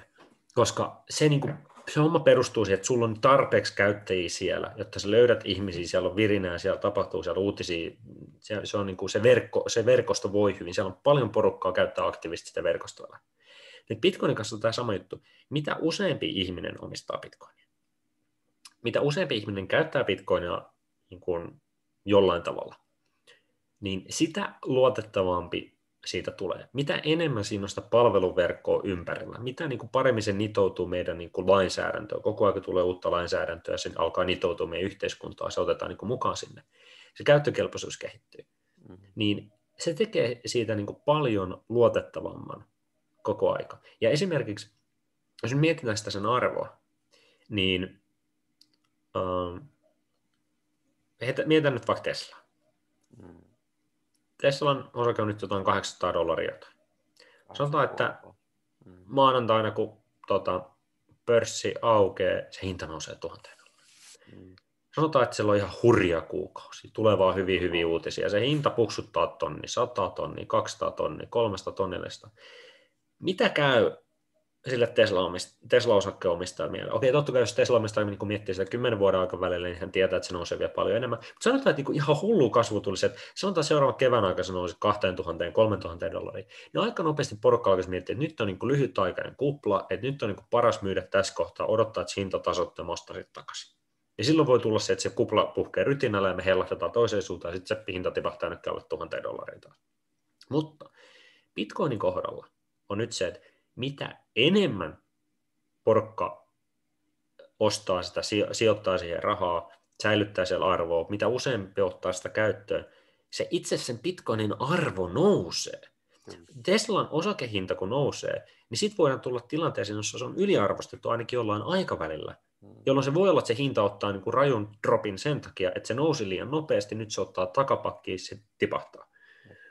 Mutta Tavallaan. Bitcoinin kohdalla niin kuin pidemmällä aikavälillä, etenkin lyhyesti voi tulla just se, että se, mikä nyt esimerkiksi tammikuussa kävi sen nousi tosi nopeasti muutamassa viikossa 20 tonnista 40 tonnia, liian nopea nousu, markkinat veti takaisin, se on käynyt nyt alle 30 tonnissa, kun tulee se pullback, että he oli liian nopea nousu, liian nopea nykäsy ylöspäin. Mutta Bitcoinin kohdalla, mitä us- enempi rahaa sinne laitetaan, mitä useampi sitä käyttää, jne, sen luotettavampi siitä tulee, sen enemmän sillä koko verkolla on arvoa. Sen useampi tunnistaa sen, että hei, tämä on oikeasti käyttökelpoinen juttu. Sama juttu kuin Facebookin kohdalla. Mitä useampi käyttää sitä, mitä aktiivisemmin, mitä enemmän käyttömahdollisuuksia Facebookilla on, mitä enemmän eri sovelluskehittäjät niin kuin luo sovelluksia muita, pum, sitä arvokkaampi se itse niin kuin, niin kuin ydinverkko se juttu on, ja sen niin kuin arvokkaampi se sun, tota, tai enemmän sä saat tuottua sille sun sijoitukselle. Ja se ehkä niin kuin, omasta mielestä bitcoinin arvon nousu on helpommin selitettävissä kuin taas normit, vaikka Tesla-osakkeen nousu. Tai Tesla-osakkeen nousukin on selitettävissä varmasti, mutta se yleensä hype on siinä, jolloin se kannattaa jumalattoman nousun jälkeen totta kai niin kuin realisoida siitä ja ostaa sitten, kun se on laskenut jonkun verran. Mutta sekin, että vaikka niin Bitcoinilla tapahtuu tämä kauhean nousu, niin totta kai siinä kohtaa tulee se, että se pikkasen korjaantuu jossain kohtaa. Mutta se, että kun Bitcoinin nousut on helpompi selittää, tai toi just kun sä, sä kerroit tuossa, että miten toi homma menee, niin se on paljon helpompi selittää, mik, miksi se tapahtuu ja mitä siellä tapahtuu, kun se taas, että mitä tapahtuu vaikka esimerkiksi Tesla. No joo, jos sulla on Tesla, jos on hirveä myynti ja muuta, niin okei, se on sen niin kuin asia. Niin Mutta mut Teslankin kohdalla porukka niin kuin ennakoida tulevaisuuden myyntiä. Kyllä. Ja jokaisella on eri versio siitä, mikä se myynti on. Niin just se, että jos se hinta pomppaa nyt 800 dollarista sinne tonniin, niin siinä on koko ajan se, että, niin se, että okei, kuinka, monen, kuinka monta vuotta eteenpäin markkinat katsoo sitä Teslaa, miten ne arvioi yömässä, mihin tämä niin perustuu, onko tämä nyt joku lyhyen aikavälin hype vai onko ne tota, sijoittajat oikeasti, katsoako ne pidemmällä aikavälillä tätä Teslaa yömässä. Mm. Mutta sitten taas Bitcoinille etenkin niin kuin, okei, nyt neljän vuoden välein tulee se sykli, mutta siihen niin kuin liittyy koko aika se, että, että, että, että siis niin kuin aika on Bitcoinin puolella. Mitä pidempään sitä Bitcoinia käytetään, niin sen vahvempi sen asema on. Sitten taas niin kuin mietitään ollaan Teslalla, niillä on kiire. Tai niin Tesla on nyt silleen kiire, mutta siis tavallaan niin kuin normaali niin kuin yhtiöllä, ne yrittää mahdollisimman nopeasti saada tuotet pihalle, uutta innovaatiota, uutta kehitystä, vallata markkinat. Bitcoin on taas siinä tilanteessa, että hei, vaikka niin kuin käyttäjämäärä niin kuin pysähtyisi nyt tuohon noin, ja ei tulisi varsinaisesti kasvua, niin se, että ne on olemassa pidemmän aikaa ja edes pitää sen asemansa, niin se on niin kuin hyvä. Ja siellä tapahtuu koko aika sitä kasvua, koko aika käyttämäärää pikkuhiljaa tulee lisää, lisää, lisää, ja niitä käyttömahdollisuuksia hienoja. Kyllä. Ja tästä päästään ehkä nyt sitten seuraamaan siihen, että okei, sanotaan nyt, että krypto tosi juttu, mutta miksi just bitcoin? No, me voi sanoa se oman mielipiteen sen takia, koska se on tällä hetkellä kaikkia ihan helvetin paljon eellä. Se on se aito alkuperäinen, jolla tavallaan, joka on päässyt näin isoon asemaan kuin se on. Se antaa Eli muille. jos mä heitän lukuja tähän näin. Hmm. Uh, Bitcoinin market cap on 592.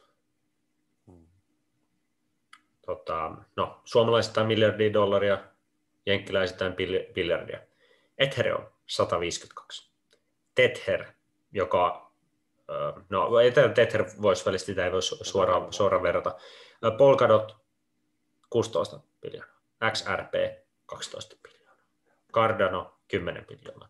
Joten niin kuin, tämä on niin kuin, tämä, tämä, ei ole niin kuin, tämä ei ole reilu vertailu. Sitten tullaan tähän, että Ethereum esimerkiksi ei kilpaile Bitcoinin kanssa. Se on kryptovaluutta, mutta sen käyttötarkoitus tulee olla ihan erilainen. Me mennään tehdä Ethereumista erikseen niin podcasti, mutta mut niin kuin, äh, tästä tullaan siihen, että niin kuin, Bitcoinilla on eriten market capia, sitä niin kuin sen, sen hinta on suuri. Äh, se on niin ollut pisimpään olemassa. Sillä on eniten sitä historiaa, että se on näyttänyt, että me ollaan olemassa ja tämä homma toimii ja tämä niin kuin meidän niin kuin verkko ja se koodi toimii sillä on paras maine. Jos joku tuntee jonkun kryptoita, jos joku on joskus kuullut jostain niin kuin kryptovaluutasta, se on bitcoin. Jos joku omistaa jotain niin kuin kryptoa, mutta ei mitään muuta, se on bitcoin. Sillä on eniten sitä, niin kuin, tota, ainakin nyt, mä en tiedä miten ihan Ethereumin kanssa, mutta niin kuin mun, mun käsittääkseni niin Bitcoinilla on eniten käyttäjiä, jos mitataan niitä, että kuinka monta lompakkoa on olemassa, niin poispäin. Joo. Ja sitten tullaan tähän just, että kun jokainen kryptovaluutta, ne ei ole kilpailevia. Niin kun tä, tästä tullaan taas siihen, että jos et tee kryptovaluutosta mitään, niin sä luulet, että ne on jotain digitaalista rahaa, ja että ne kaikki kilpailee keskenään.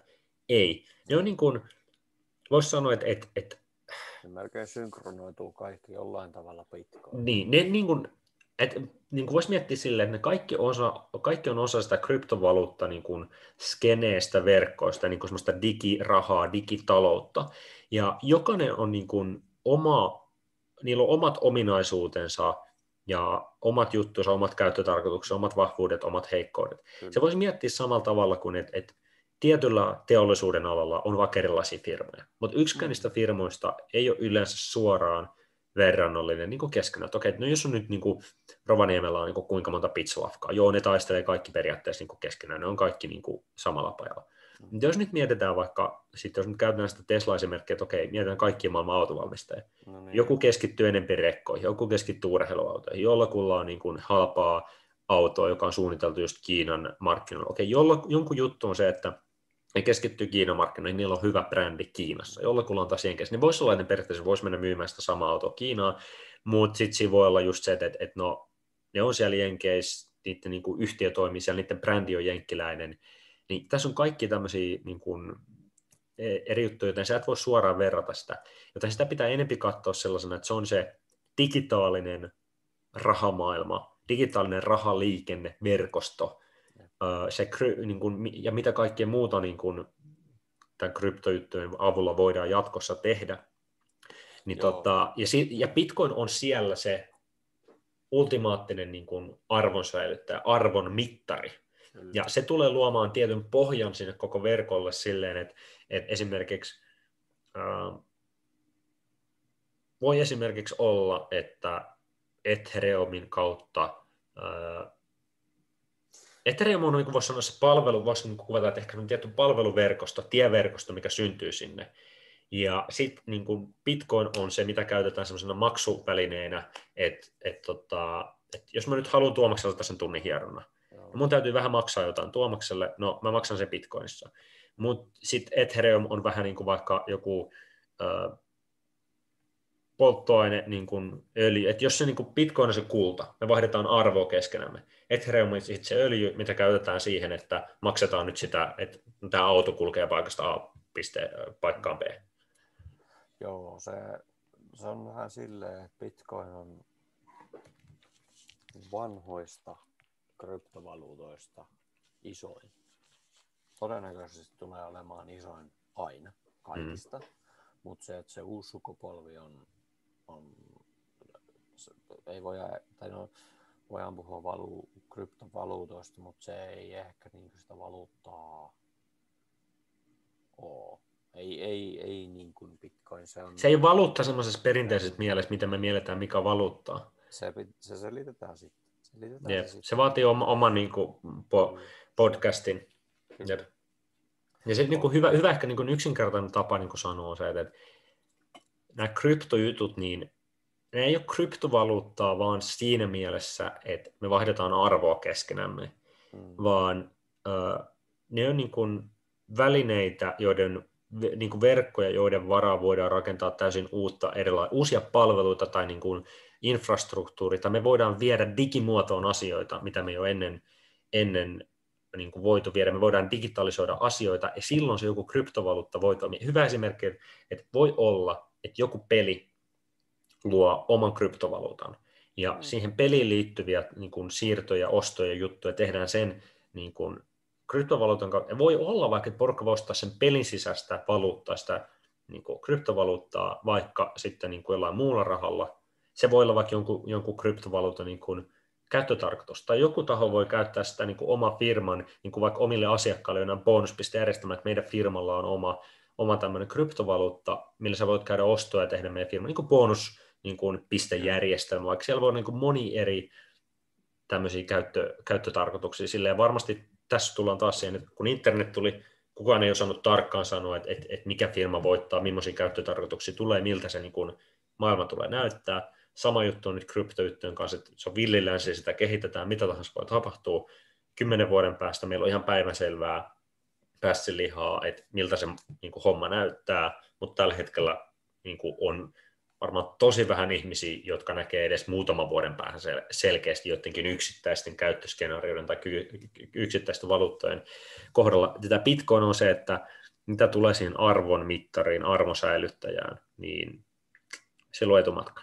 Ja se vaatisi aika ihmettempun, että joku toinen kryptovaluutta tulisi ja kampeisi sen tosta. Aika ihmetemppu pitäisi olla, että ne maailman valtiot nyt sen tosta saisi pännättyä tai muuta, koska se on jo niin, niin iso. Kymmenen vuotta sitten olisi ollut ihan eri juttu, kun se oli niinku ihan, ihan niinku taapero, taaperovaiheessa, mutta nyt se on niinku semmoinen vireä, vireä teini, joka alkaa kerätä jo omaa voimaa ja alkaa, niinku, että et, tiedätkö, ei sitä auta pulikoida sitä, sitä uhovaa teiniä vastaan. Joo, teini.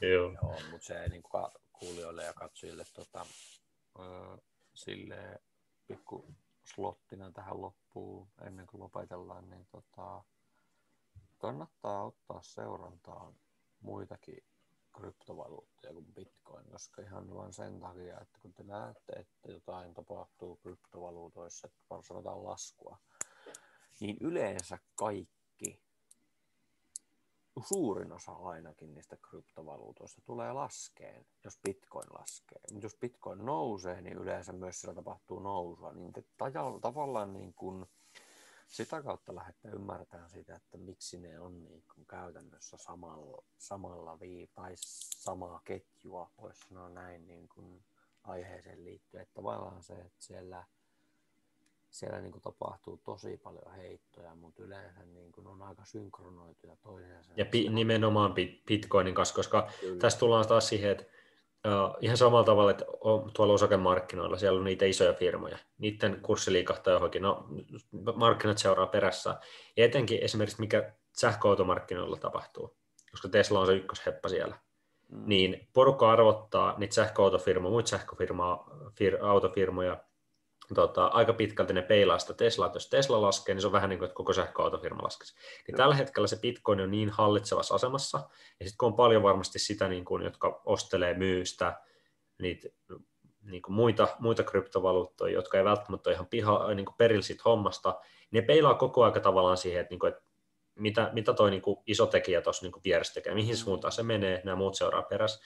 Ja tämä on varmasti semmoinen niin kuin vaihe, että sitten kun jo niitä alkaa erottua joku eduksen sieltä joukosta, joka alkaa niin kuin löytää sen oman lokeronsa siellä, alkaa kasvaa, niin sitten niiden niin kuin, tota, kurssikehitys alkaa enemmän ja enemmän eroamaan Bitcoinista. Mutta tässä kohtaa se on vähän voisi sanoa, että Bitcoin on se niin pioneeri, joka puksuttaa eteenpäin, ja sitten sieltä tulee kasa niitä kryptovaluuttoja perässä, ja tällä hetkellä se on, niin kuin, että ne on aika paljon sen arvoilla, että miten niin Bitcoini arvostetaan. Ja tästä päästään nyt siihen, että miten me ennustetaan tätä Bitcoinin niin tulevaisuuteen etenkin tälle vuodelle, kun nyt on se kuplavuosi, neljän vuoden välein tuleva sykli, niin todennäköisesti tänä vuonna tulee olla se, että siellä on moni, moni tota, äh, kryptovaluutta, niiden arvo tulee nousemaan ihan sikana, Kyllä. koska kun Bitcoinin arvo nousee, on se kuplavuosi, sitten kun porukka on että no missä Bitcoinin ostaa niitä muita kryptovaluuttoja, kun ei ymmärrä, mitä ne on tekemässä, mm. ja vaikka niiden muiden kryptovaluuttojen niin oikea arvo, arvostus, että mihin niiden arvo perustuu, ei välttämättä niin kuin olisi tänä vuonna noussut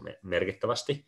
Kyllä. Ja sitten siellä tulee niitä tilanteita, kun monella, monella niin kuin, tota, äkkipikaisella kryptosijoittajalla, joka lähtee hommaan niin tekemät kotiläksyjä, niin jääkin luu käteen, kun ostikin siellä huipulla. Ja mikä nyt tärkeä tietää siitä neljän vuoden välein tulosta kuplasta on, niin neljän vuoden välein tulee se puolitus. Eli se virta, mitä uusia bitcoineja louhitaan tai mitä sieltä saa louhittua sieltä verkosta, ää, puolittuu. Kyllä. Ja se aiheuttaa sitten sen, että se markkinoilla niin kuin, treidattavana oleva niin kuin bitcoinin, vapaan alueen bitcoinin määrä alkaa vähenee. Käännetään vesihana puolilleen, niin se lammikko, mikä siellä on, se alkaa pikkuhiljaa vähenee. Mm. Ja nyt historiallisesti noin puolitoista vuotta tämän puolintumishetken jälkeen on kuplan piikki. Koska se aiheuttaa sen, että kun mitä vähemmän siellä on lammikossa vettä ja kuitenkin ostajia on saman verran, niin porkka alkaa maksamaan enemmän ja enemmän dollaria per bitcoin. Ja no se saa sitten, kun se hinta lähtee nousemaan, niin sehän saa kaikki, kaikki ketkä haluaa tehdä rahaa, niin on kiinnostunut osa jutuista, mitkä nousee, mikä arvo nousee. Kyllä. Tulee enemmän porukkaa markkinoilla, kaikki spekuleeraajia ja sun muuta. Ja kun hinta nousee, niin monella niin kuin bitcoinin louhijalla, jotka niin louhista bitcoinia, voi tulla niin kuin se, että no odotetaan hetki, me saadaan ensi viikolla parempi hinta. Ei myydäkään nyt, he, nyt sitä bitcoinia kattaakseen meidän kuluja, että odotetaan vielä vaikka viikko tai ensi kuuhun, niin kuin, että jos meidän ei ole pakko nyt niin kuin myydä tuota bitcoinia. Ja se saa aikaiseksi, että se hinta lähtee pikkuhiljaa raksuttaa ylöspäin, tulee mediapöhinää, ihmiset puhuu siitä enemmän, rikotaan se all time high, rikkoutuu 30 tonnia, 40 tonnia, sitten tulee 50 tonnia, 60 tonnia, pum, pum, pum, pum, pum. Sitten tulee tämä porukka pelkää, että ne jälkeen tästä kryptojonasta, nyt se bitcoin tulee, se tekee sen läpimurron, bla, bla, bla. Ihmiset, jotka ei ymmärrä sitä, media, joka ei ymmärrä, hehkuttaa pum, pum, pum, pum, pum. Mm. Loppuvuonna 2021 se hinta tulee pomppaamaan jonnekin yli 100 tonnia, mä en ihmettelisi, vaikka se olisi yli 200 tonnia. Ja nyt kun nämä instituutiot ostaa, niin tästä ei tiedä, kuinka hullu mahdollinen kupla tästä voi tulla. Ja, ää, ja silloin on niin hyvä tietää pidemmän päälle, että mikä tämä sykli on, miten se on historiallisesti mennyt, ää, tehdä kotiläksyt ja tutustua vähän esimerkiksi niihin näihin niin kuin, tähän dataan, mitä on saatavilla siitä, että mitä siellä Bitcoinissa oikeasti tapahtuu se hinta kehityksen taustalla. Esimerkiksi Twitterissä on monia tyyppejä, jotka ihan ilmatteeksi jakaa hyvää analyysiä siitä, missä mennään. Esimerkiksi me ollaan nyt nähty, että valaiden määrä kasvaa, eli tyypit, joilla on vähintään tuhat, tai lompakot, joissa on vähintään tuhat bitcoinia, niiden määrä on ollut rajussa kasvussa, ennennäkemättömässä niin kuin kasvussa. Eli enemmän ja enemmän on isoja valaita. Eli näitä instituutioita, jotka ostaa niin kuin, tiedätkö, 10 miljoonilla, sadoilla miljoonilla sitä bitcoinia.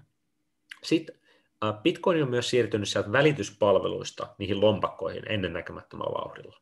Ihan siis, niin kuin, ihan, siis kun katsoo niitä käppyröitä, niin ihan hullu tahti, millä niitä siirtyy. Eli ne kolikot, mitkä on yleensä sieltä välityspalvelussa, on todennäköisemmin niitä, mitä treidataan aktiivisesti. Ja nyt kun joku siirtää sen lompakkoon, niin siirtää sen lompakkoon, koska niitä on tarkoitus pitää niitä pitkällä aikavälillä, eikä ne aio treidata sitä ensi viikolla, ensi kuussa, eikä välttämättä tänä vuonnakaan.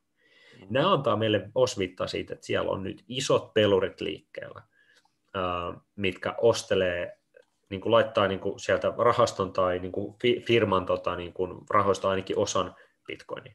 Mm. Ja hyvä esimerkki tähän on, jos joku on seurannut asiaa, niin tämä MicroStrategy-firman toimitusjohtaja Michael Saylor, josta tuli niin kuin suorastaan niin kuin Bitcoin crypto tota, skenessä niin kuin meemi tai niin kuin kuningas, kun hän päätti, että heidän tota, firman käteiskassa jotain 500 miljoonaa, niillä ostetaan bitcoin, ja sitten ne nosti velkaa, oliko se joku 600-700 miljoonaa, osti sillä bitcoinin, niillä on nyt 70, muistaakseni viimeisellä joku 70 000 bitcoinia, lasketaan nopeasti, mikä sen arvo on, eli se firma niin kuin firmalla on 2,2 miljardin dollarin edestä tota, bitcoinia tällä hetkellä. Se firman arvo, muistaakseni, ennen kuin ne alkoi ostaa bitcoinia, oli 1,3 miljardia, se niiden market cap. Ja, tota, jep, ja tota, äh, hän on esimerkiksi sanonut, että äh, tai hän pitää helmikuun alussa äh, muille toimitusjohtajille, yrityksille, bisneksille – tämmöisen niin kuin paripäiväisen Bitcoin niin kuin seminaarin tai jutun, missä hän kertoo, että, niin kuin, että, että, että kun hän itse selvitti, että miten heidän firma nyt pystyy ostamaan Bitcoinin, koska se ei ole nyt ihan semmoinen, että menenpä ostaa jotain, jotain rahastoa tuossa tai ostetaan osake tuosta, kun se on erilainen juttu, uusi, uusi juttu. Ja hän kertoo niille, että miten ne pystyy, miten ne pystyy, ne tuhannet muut firmat pystyy myös ostamaan sitä Bitcoinia, sijoittaa Bitcoinia. Sitten on tuota, tämä Raul Paul, makro makro- tai niin kuin taloutta seuraava tyyppi sijoittaja, joka on paljon juttelee isojen niin kuin instituutien tahojen kanssa. Hän on sanonut sitä, että hän on puhunut useamman instituution kanssa kuin aikoihin, ja siitä, että, että jos ne aikaisemmin kysyy, että mikä tämä bitcoin tai kryptovaluutta on, niin nyt ne alkaa kysyä, että no, kuinka paljon meidän pitäisi tähän sijoittaa. Ja tästä tullaan sitten taas siihen, että kun tuolla on niitä jotain rahastoja, tai joilla on niin kuin satoja biljoonia tai niin kuin triljoonia sitä niin kuin, niin kuin pätäkkää, mitä ne sijoittelee, niin Bitcoin tällä hetkellä saattaa olla liian pieni sijoituskohde niille. Ne ei, saata, ne ei välttämättä lähde siihen. Mutta nyt, kun se hinta lähtee puksuttaa ja menee se vaikka triljoonan market cap niin yhä isommat ja isommat pelurit isommille isommille kassoilla voi tulla sinne lammikolle tai sijoittaa isompia summia, koska äh, sen takia ne isot pelurit isolla kassalla hajauttaa, koska ne ei voi mennä kovin isosti kiinni johonkin yhteen kohteeseen, koska jos ne omistaa vaikka 20 pinnasta firmasta, mm. ja sitten tulee se tilanne, että tota, joku muutos tulee, ne haluaa myydä sitä, jos on 20 prosentin niin kuin omistus jossain firmasta, sä lähdet, haluat myydä sen 20 pinnaa pois. Sä romahdutat sen firman hinnan sillä, että sä laitat sen 20 pinnaa siitä firmasta, firman osakkeesta liikenteeseen. Ja sama juttu, minkä takia nyt on moni semmoinen tota, sijoitustaho, joka ei voi Bitcoinin tällä hetkellä lähteä mukaan tai ainakaan isosti, koska market cap on liian pieni. Ne ei voi, niin kuin, niillä olisi enemmän rahaa laitettavana, mitä ne niin kuin, pystyy laittaa. Joten kun market cap nousee, ne pystyy laittamaan sinne enempi, enempi fyffejä. Mm-hmm. Ja tämä on se, mikä tekee tämän vuoden syklistä, koska jos me pelataan vanhaan, vanhaan dataan, historialliseen dataan, niin arviot on, että se hinta niin kuin piikki olisi ainakin 200 tonnia, se kuplan piikki. Voisi ehkä käydä jossain 300 tonnissa. Sitten meillä on tämä stock to flow model, mä voisin jotain pari linkkiä heittää tähän näin tota, tämän alle, mä en tiedä saadaanko Spotify, mutta ainakin YouTubeen, YouTubeen sinne tota, lisät, videon lisätietoihin tai johonkin sen kommenttiosioon, niin kannattaa katsoa Stock to Flow Model. Se yksi hollantilainen tyyppi, joka on pysynyt anonyyminä, on Twitterissä tota, jakaa tätä, näitä juttuja, niin hän loi tämän Stock to Flow modelin, eli ää, missä laskelmoitiin, kuinka paljon, että kun on vaikka on hopeata, kultaa, kiinteistömaailmaa, että mikä sen arvo on esimerkiksi sen kullan market cap on verrattuna siihen, että kuinka paljon sitä uutta kultaa tulee vuodessa versus se nykyinen niin stock, eli se olemassa oleva määrä versus se flow, että kuinka paljon tulee uutta tuotantoa per vuosi. Mm. Tällä hetkellä Bitcoinin stock to flow on about sama kuin kullalla. Aika, aika eiku, uh, eiku, seuraavan neljän vuoden päästä se nousee samaan. Nyt se on niin kuin vielä hiukan, hiukan huonompi, mutta se tulee parantua.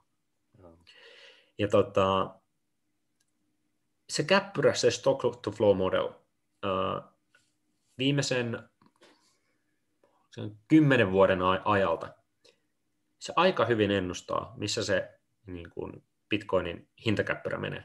Mm. Ja sen ennuste on se, että Bitcoinin niin kuin reilu hinta olisi vuoden lopussa 100 tonnia. Ja jos me peilataan siihen, kuinka korkealle se kupla on aikaisemmin noussut, niin arvio on, että se olisi 288 000 niin. dollaria. Ja se on se kuplan piikki, se, se todennäköisesti puhkee.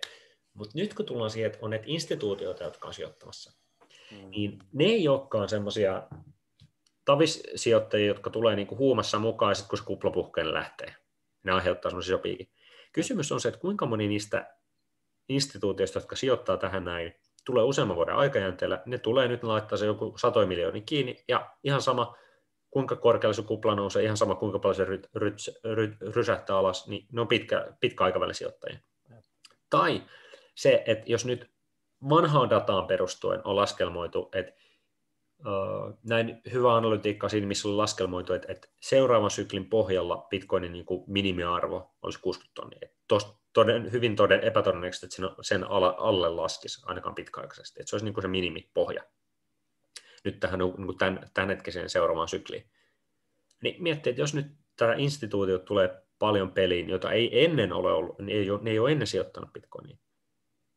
Ja ne ei myykään sitä bitcoinia, ne ostaa sen tuosta noin pitkäaikaiseen sijoitukseen, se menee sinne lompakkoon moneksi, moneksi vuodeksi NS-kylmävarastoon, koska sitä ei liikutella kovin aktiivisesti sieltä, niin mitä tässä käykin niin, että se hinta sinkasee ylös, kun instituutiot tulee markkinoille, mutta sen jälkeen se ei romahdakaan niin rajusti, mitä on aikaisemmin tapahtunut, koska aikaisemmin ne kuplat on tapahtunut pitkälti ää, enempi tavissijoittajien niin kuin no niin. pienempien pelurien mukana, ja ne sitten todennäköisesti haluaa rahastaa se kupla huipulla ja näin pois, spekuloida sitä. Todennäköisesti se... tulee kupla, ja todennäköisesti tulee romahtaa, mutta kysymys on se, että kuinka korkealle se nousee, ja mihin se hinta asettuu sen jälkeen. Ja nyt vaikka meillä on hyvää dataa jo parista viime kuplasta, niin voi olla, että meillä on uusi tilanne käsillä, jolloin se niin dynamiikka on ihan erilainen, ja me ollaan tässä, näin, tässä podcastissa yhdeksän kuukauden päästä ihan kädet pystyssä silleen, että nyt hinta on semmoinen, että päätä huimaa ei mitään järkeä, mutta ei uskalla myydä, kun ei tiedä, että jos oikeasti se hinta jää sinne. Se ei välttämättä romahdakaan sinne, mihin se on aikaisemmin, niin kuin tee niin iso kuplaromahdus kuin aikaisemmin. Joo, ja se, että kun ne villeemmät veikkaukset on niitä 400 000, niin mulla on itsellä se asenne, että ja hyvin realistinenkin jopa just näitä, näitä asioita, kun niin peilataan, peilataan siihen vuoteen ja sitten se, että toi on, toi on tosi villiä toi, toi Bitcoinin toiminta tällä hetkellä. Se, mm. että mitä tulee tapahtuu, niin sitä ei, niin, se voi, voi ennustaa, voidaan, voidaan miettiä sitä asiaa näin, mutta sitten taas se, että mitä se oikeasti tulee tapahtumaan. Hmm. Voidaan säätäkin ennustaa, mutta joo, Joo, voi olla 20 pakkasta, mutta voi olla, että tulee vittu Joo, joo. Se, tässä on niinku se sama juttu, että etenkin kun puhutaan siitä kuplasta, kun tulee se hype, se piikki, se lopullinen piikki, mm. niin se, se riippuu niin monesta jutusta siinä hetkellä, että et, tota, et kuinka kovalla kasvukäyrällä se nousee ylöspäin ja missä kohtaa se, se puhkee. Mm. Mutta mut se, minkä, niin kun ehkä, mitä pystytään paremmin ennakoimaan tänä vuonna, kun me saadaan dataa siitä, tietoa siitä, mitä niitä instituutioita ostaa ja nähdään, että miten sitä niin kun Bitcoini liikkuu, liikkuu äh, siellä verkossa, niin varmasti saadaan arviota siinä, että, että mikä tulee olemaan ehkä sit se hintapohja, mihin se tulee, tulee, tulee asettua. Mutta mun oma arvio kaikkien siihen nähden, mitä mä oon lärännyt tietoa tästä analytiikkaa, mikä on tavallaan se konsensus, on se, että porukka odottaa sitä, että se 200 tonnia menee rikki se on niin kuin aika lailla porukka odottaa sille, että se on niin kuin realistiset arviot on siellä porukka sille, että realistiset tai vähän skeptiset arviot sille, että vähintään 200 tonnia. Sitten on tosi moni arvio, mitkä on sille, että se voi mennä myös sinne 300 tonnia. Se, voi, se olisi niin kuin, että se piikki voisi olla siellä. Sitten on joita, jotka on 400 tonnia. Että mä näkisin, että se 400 tonnia on ehkä semmoinen, että se voi käydä siellä se niin kuin, piikki joku niin kuin, että yhden päivän niin kuin, piikki käy siellä ja sitten se romahtaa takaisin jonnekin 300 to- tonniin, joku niinku ihan, ihan se niinku huippu, se niinku ihan se hulluin piikki. Mutta mä niinku uskon, että 200 tonnia vähintään, 300 tonnia olisi jo sitten semmoinen, että huh huh. Ja jos se menee yli sen, niin se johtuu todennäköisesti siitä, että siellä on niin paljon sitä instituutiota ostamassa mm. siitä tänä vuonna, että, että meillä on niinku ihan historiallinen niin kuin uusi tilanne, ja mitä ei voi verrata niihin aikaisempiin kupliin enää. Sitten sit, sit on niin kuin kysymys, että kuinka korkealle se voi nousta. Ja sitten tullaan tähän, että jos tuolla tuota rahanprinttausta jatketaan ja tätä hullua, hullua talouspolitiikkaa, niin sekin voi vaikuttaa tähän asiaan. Niin kuin tämmöistä niin kuin rahanprinttaamista ei ollut aikaisemmina mm. niin kuin, äh, Bitcoinin kuplavuosina, niin nyt on niin kuin monta juttua napsahtaa tähän samaan hetkeen, mitkä tekee tästä tilanteesta silleen, että että, että me voidaan arvioida se, niin kuin, että historiallisesti se minimi on todennäköisesti tässä, mutta kukaan ei tiedä, että meneekö se vielä kaksi-kolme kertaa hullummaksi, koska tässä on niin monta niin kuin, positiivista vaikutinta. Sepä, sepä. On se. On se semmoinen villilänsi tuo kryptomaailma muutenkin, kun sitä seuraa, että se, se ei ole ainoastaan se bitcoin. Se on, se on ihan mielenkiintoista. Ja se, mm. ehkä mulla on muutama semmoinen semmoinen perusseurattava ehkä kuuntelijoille ja katsojille, että ottakaa niin kuin muutama seurantaa. Bitcoin, Bitcoin ja Ethereum on niin kuin ne kaksi. No, no, jos kahta, kahta seuraa, niin ne. Ne on ne, ne ydin, ydinpelurit tällä hetkellä. Kyllä. Ja kannattaa ottaa selvä oikeastaan molemmista. Ja sitten ehkä ottaisin siihen matkaan vielä Litecoini, koska se perustuu täysin käytännössä bitcoiniin. Se on niin kuin, voi sanoa, että se on pikkuveli sille. Ja no en nyt Bitcoin Cashia lähtisi ehkä katsoa, mutta se, se on aikanaan perustettu, koska siellä on jotain kränää ollut. Mutta mut me voitaisiin ehkä niinku vaikka oma jakso sitten tehdä, missä käydään läpi Joo. vaikka näitä eri valuuttoja, vähän niin kuin mitä ne, mitä ne on, ja jos siellä on muutama, mitä kannattaa ehkä seurata, niin mitkä, mitkä ne olisi. Mutta tota, sen verran mä haluan sanoa niin kuulijalle, että jos nyt on joku, joka ei ole niin ehkä bitcoinin tai kryptoihin ainakaan kovin syvälle perehtynyt, mm. ja alkaa kiinnostaa nyt, niin kuin, että okei, hei, kuplavuosit, voisiko nyt olla hyvä sijoittaja spekuloida kuplaa, niin mä sanon, että ää, kannattaa tehdä ne kotiläksyt, mennä e, tota, etsiä dataa esimerkiksi Twitter, bit, äh, Twitter Bitcoinista, kun haet hashtag Bitcoin, ja etit niitä, tota, ketkä twiittaa, joka on hyvä matsku. Mä, mä voin linkata jotain tuohon alle, tai voi meiltä vaikka kysyä, mitä on hyviä lähteitä, mitä on tullut vastaan. Niin kannattaa käyttää vaikka se muutama iltapäivä siihen, että tekee sitä niin kuin, tekee kotiläksyt, tutkii sitä asiaa, saa niin jonkin sortin käsityksen siitä, miss, missä niin kuin mennään, mikä tämä juttu on. Ennen kuin, niin kuin lähtee, lähtee sijoittamaan ihan vasta, että on kuplavuosi. Ja, ja tota, sitten just se, että, että pelkästään niin Bitcoin yksinään, siihen kun lähtee perehtymään, niin se on, mä en sano niin suo, suo nyt on väärä, väärä sana sille, että se on suo, mihin niin sillä tavalla uppoo, mutta se on se jäniksen kolo, missä siellä on niin monta pointtia, miten se liittyy meidän niin kuin yhteiskunnan kehitykseen, politiikkaan, mm. äh, mikä on niin kuin rahan historia, pelkästään rahan historian ymmärtäminen on tosi mielenkiintoinen, niin kuin, mutta niin kuin Bitcoinin niin kuin ymmärtämisen kannalta erittäin tärkeä niin kuin palanen. Ja sitten tullaan kaikki nämä kryptovaluutteet, että mitä ne tarkalleen on ja miten se vaikka se koodi toimii ja miten sitten on nämä kaikki välityspalvelut ja erilaiset palvelut, mitä tähän muodostuu, ja okei, sitten tämä kuplavuosi, miten tämä hinta käyttäytyy. Kyllä. Se on semmoinen juttu, niin kun, että, että, että sä voit ihan hyvin vaikka täyspäiväiseksi duuniksessa pelkästään seurata pelkästään esimerkiksi Bitcoinin tai pääpaino Bitcoinissa, mm. ja sulla on koko päivä enemmän dataa ja juttua pyörii ihan perhanasti, mihin pystyy paneutumaan. Mutta se on toisaalta se etu, millä just sitten sijoittajanakin sä voit tehdä tienesti, on se, että sä perehdyt johonkin juttuun niin hyvin, että sä tunnet sen paremmin kuin 95 prosenttia ihmisistä, jotka sijoittaa siihen, ja sen takia sä oot sen 10 prosentin joukossa, joka siellä oikeasti sillä sijoituksella eniten, eniten sitä rahaa tekee. Jos ei muuta, vaikka olisit pitkän aikavälin sijoittanut, tiedät milloin, milloin kannattaa sit sijoittaa siihen, ja jos haluat rahastaa jonkun kuplahuipulla vähän, niin tiedät missä ne on, tai osaat valita vähän paremmin, että mitkä kryptovaluutat jne. Tai jos haluat tehdä jonkin sortin treidaamista sillä, niin sit sä tiedät. Et tota, ja jos tuntuu, että se bitcoin kryptovaluutta ei ole vaikka oma juttu, niin ei välttämättä pakko sijoittaa, niin kuin, tai silleen, että ehkä niin kuin, se niin kuin just, että yhden prosentin laittaminen, että sen verran perehdyt että mikä se on, että sä ymmärrät sitä, mm, ja mietit just, että laitanko, laitanko siihen edes muutaman prosentin, ja tota, mm. sitten kaikkein tärkein on kuitenkin, että sä perehdyt yhteen asiaan syvällisesti, mikä sitten se onkaan, mihin sä sijoitat, että sä tiedät sen, on sijoitusteesi siihen, sä ymmärrät sen, sulla on syy, miksi sä sijoitat siihen, sä seuraat sitä tarkkaan. Mutta Bitcoin mä näen, että siihen kannattaa syvehtyä vähintään sen verran, että sä ymmärrät vähän, mistä on kyse, missä mennään.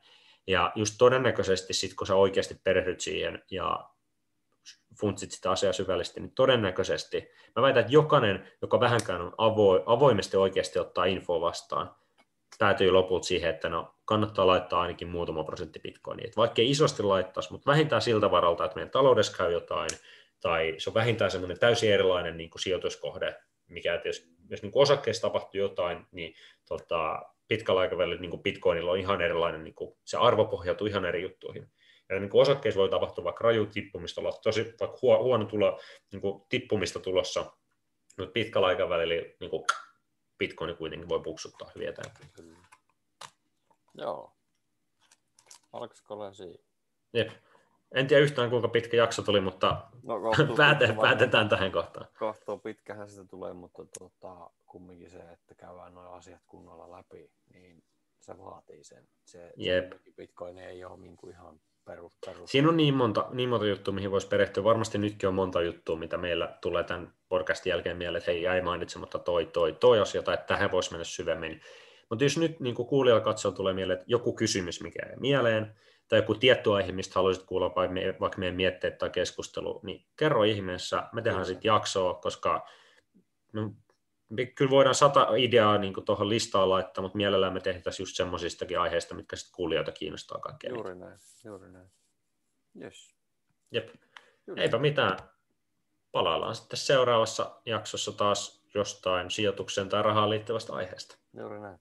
Ja tosiaan meidät löytää myös Spotifysta, Pöletpuhurasta sekä YouTubesta. YouTubesta löytyy myös ladattava, linkki ladattavaan MP3-tiedostoon. Kyllä. Yes. Tori, palaillaan. Moro. Morjes.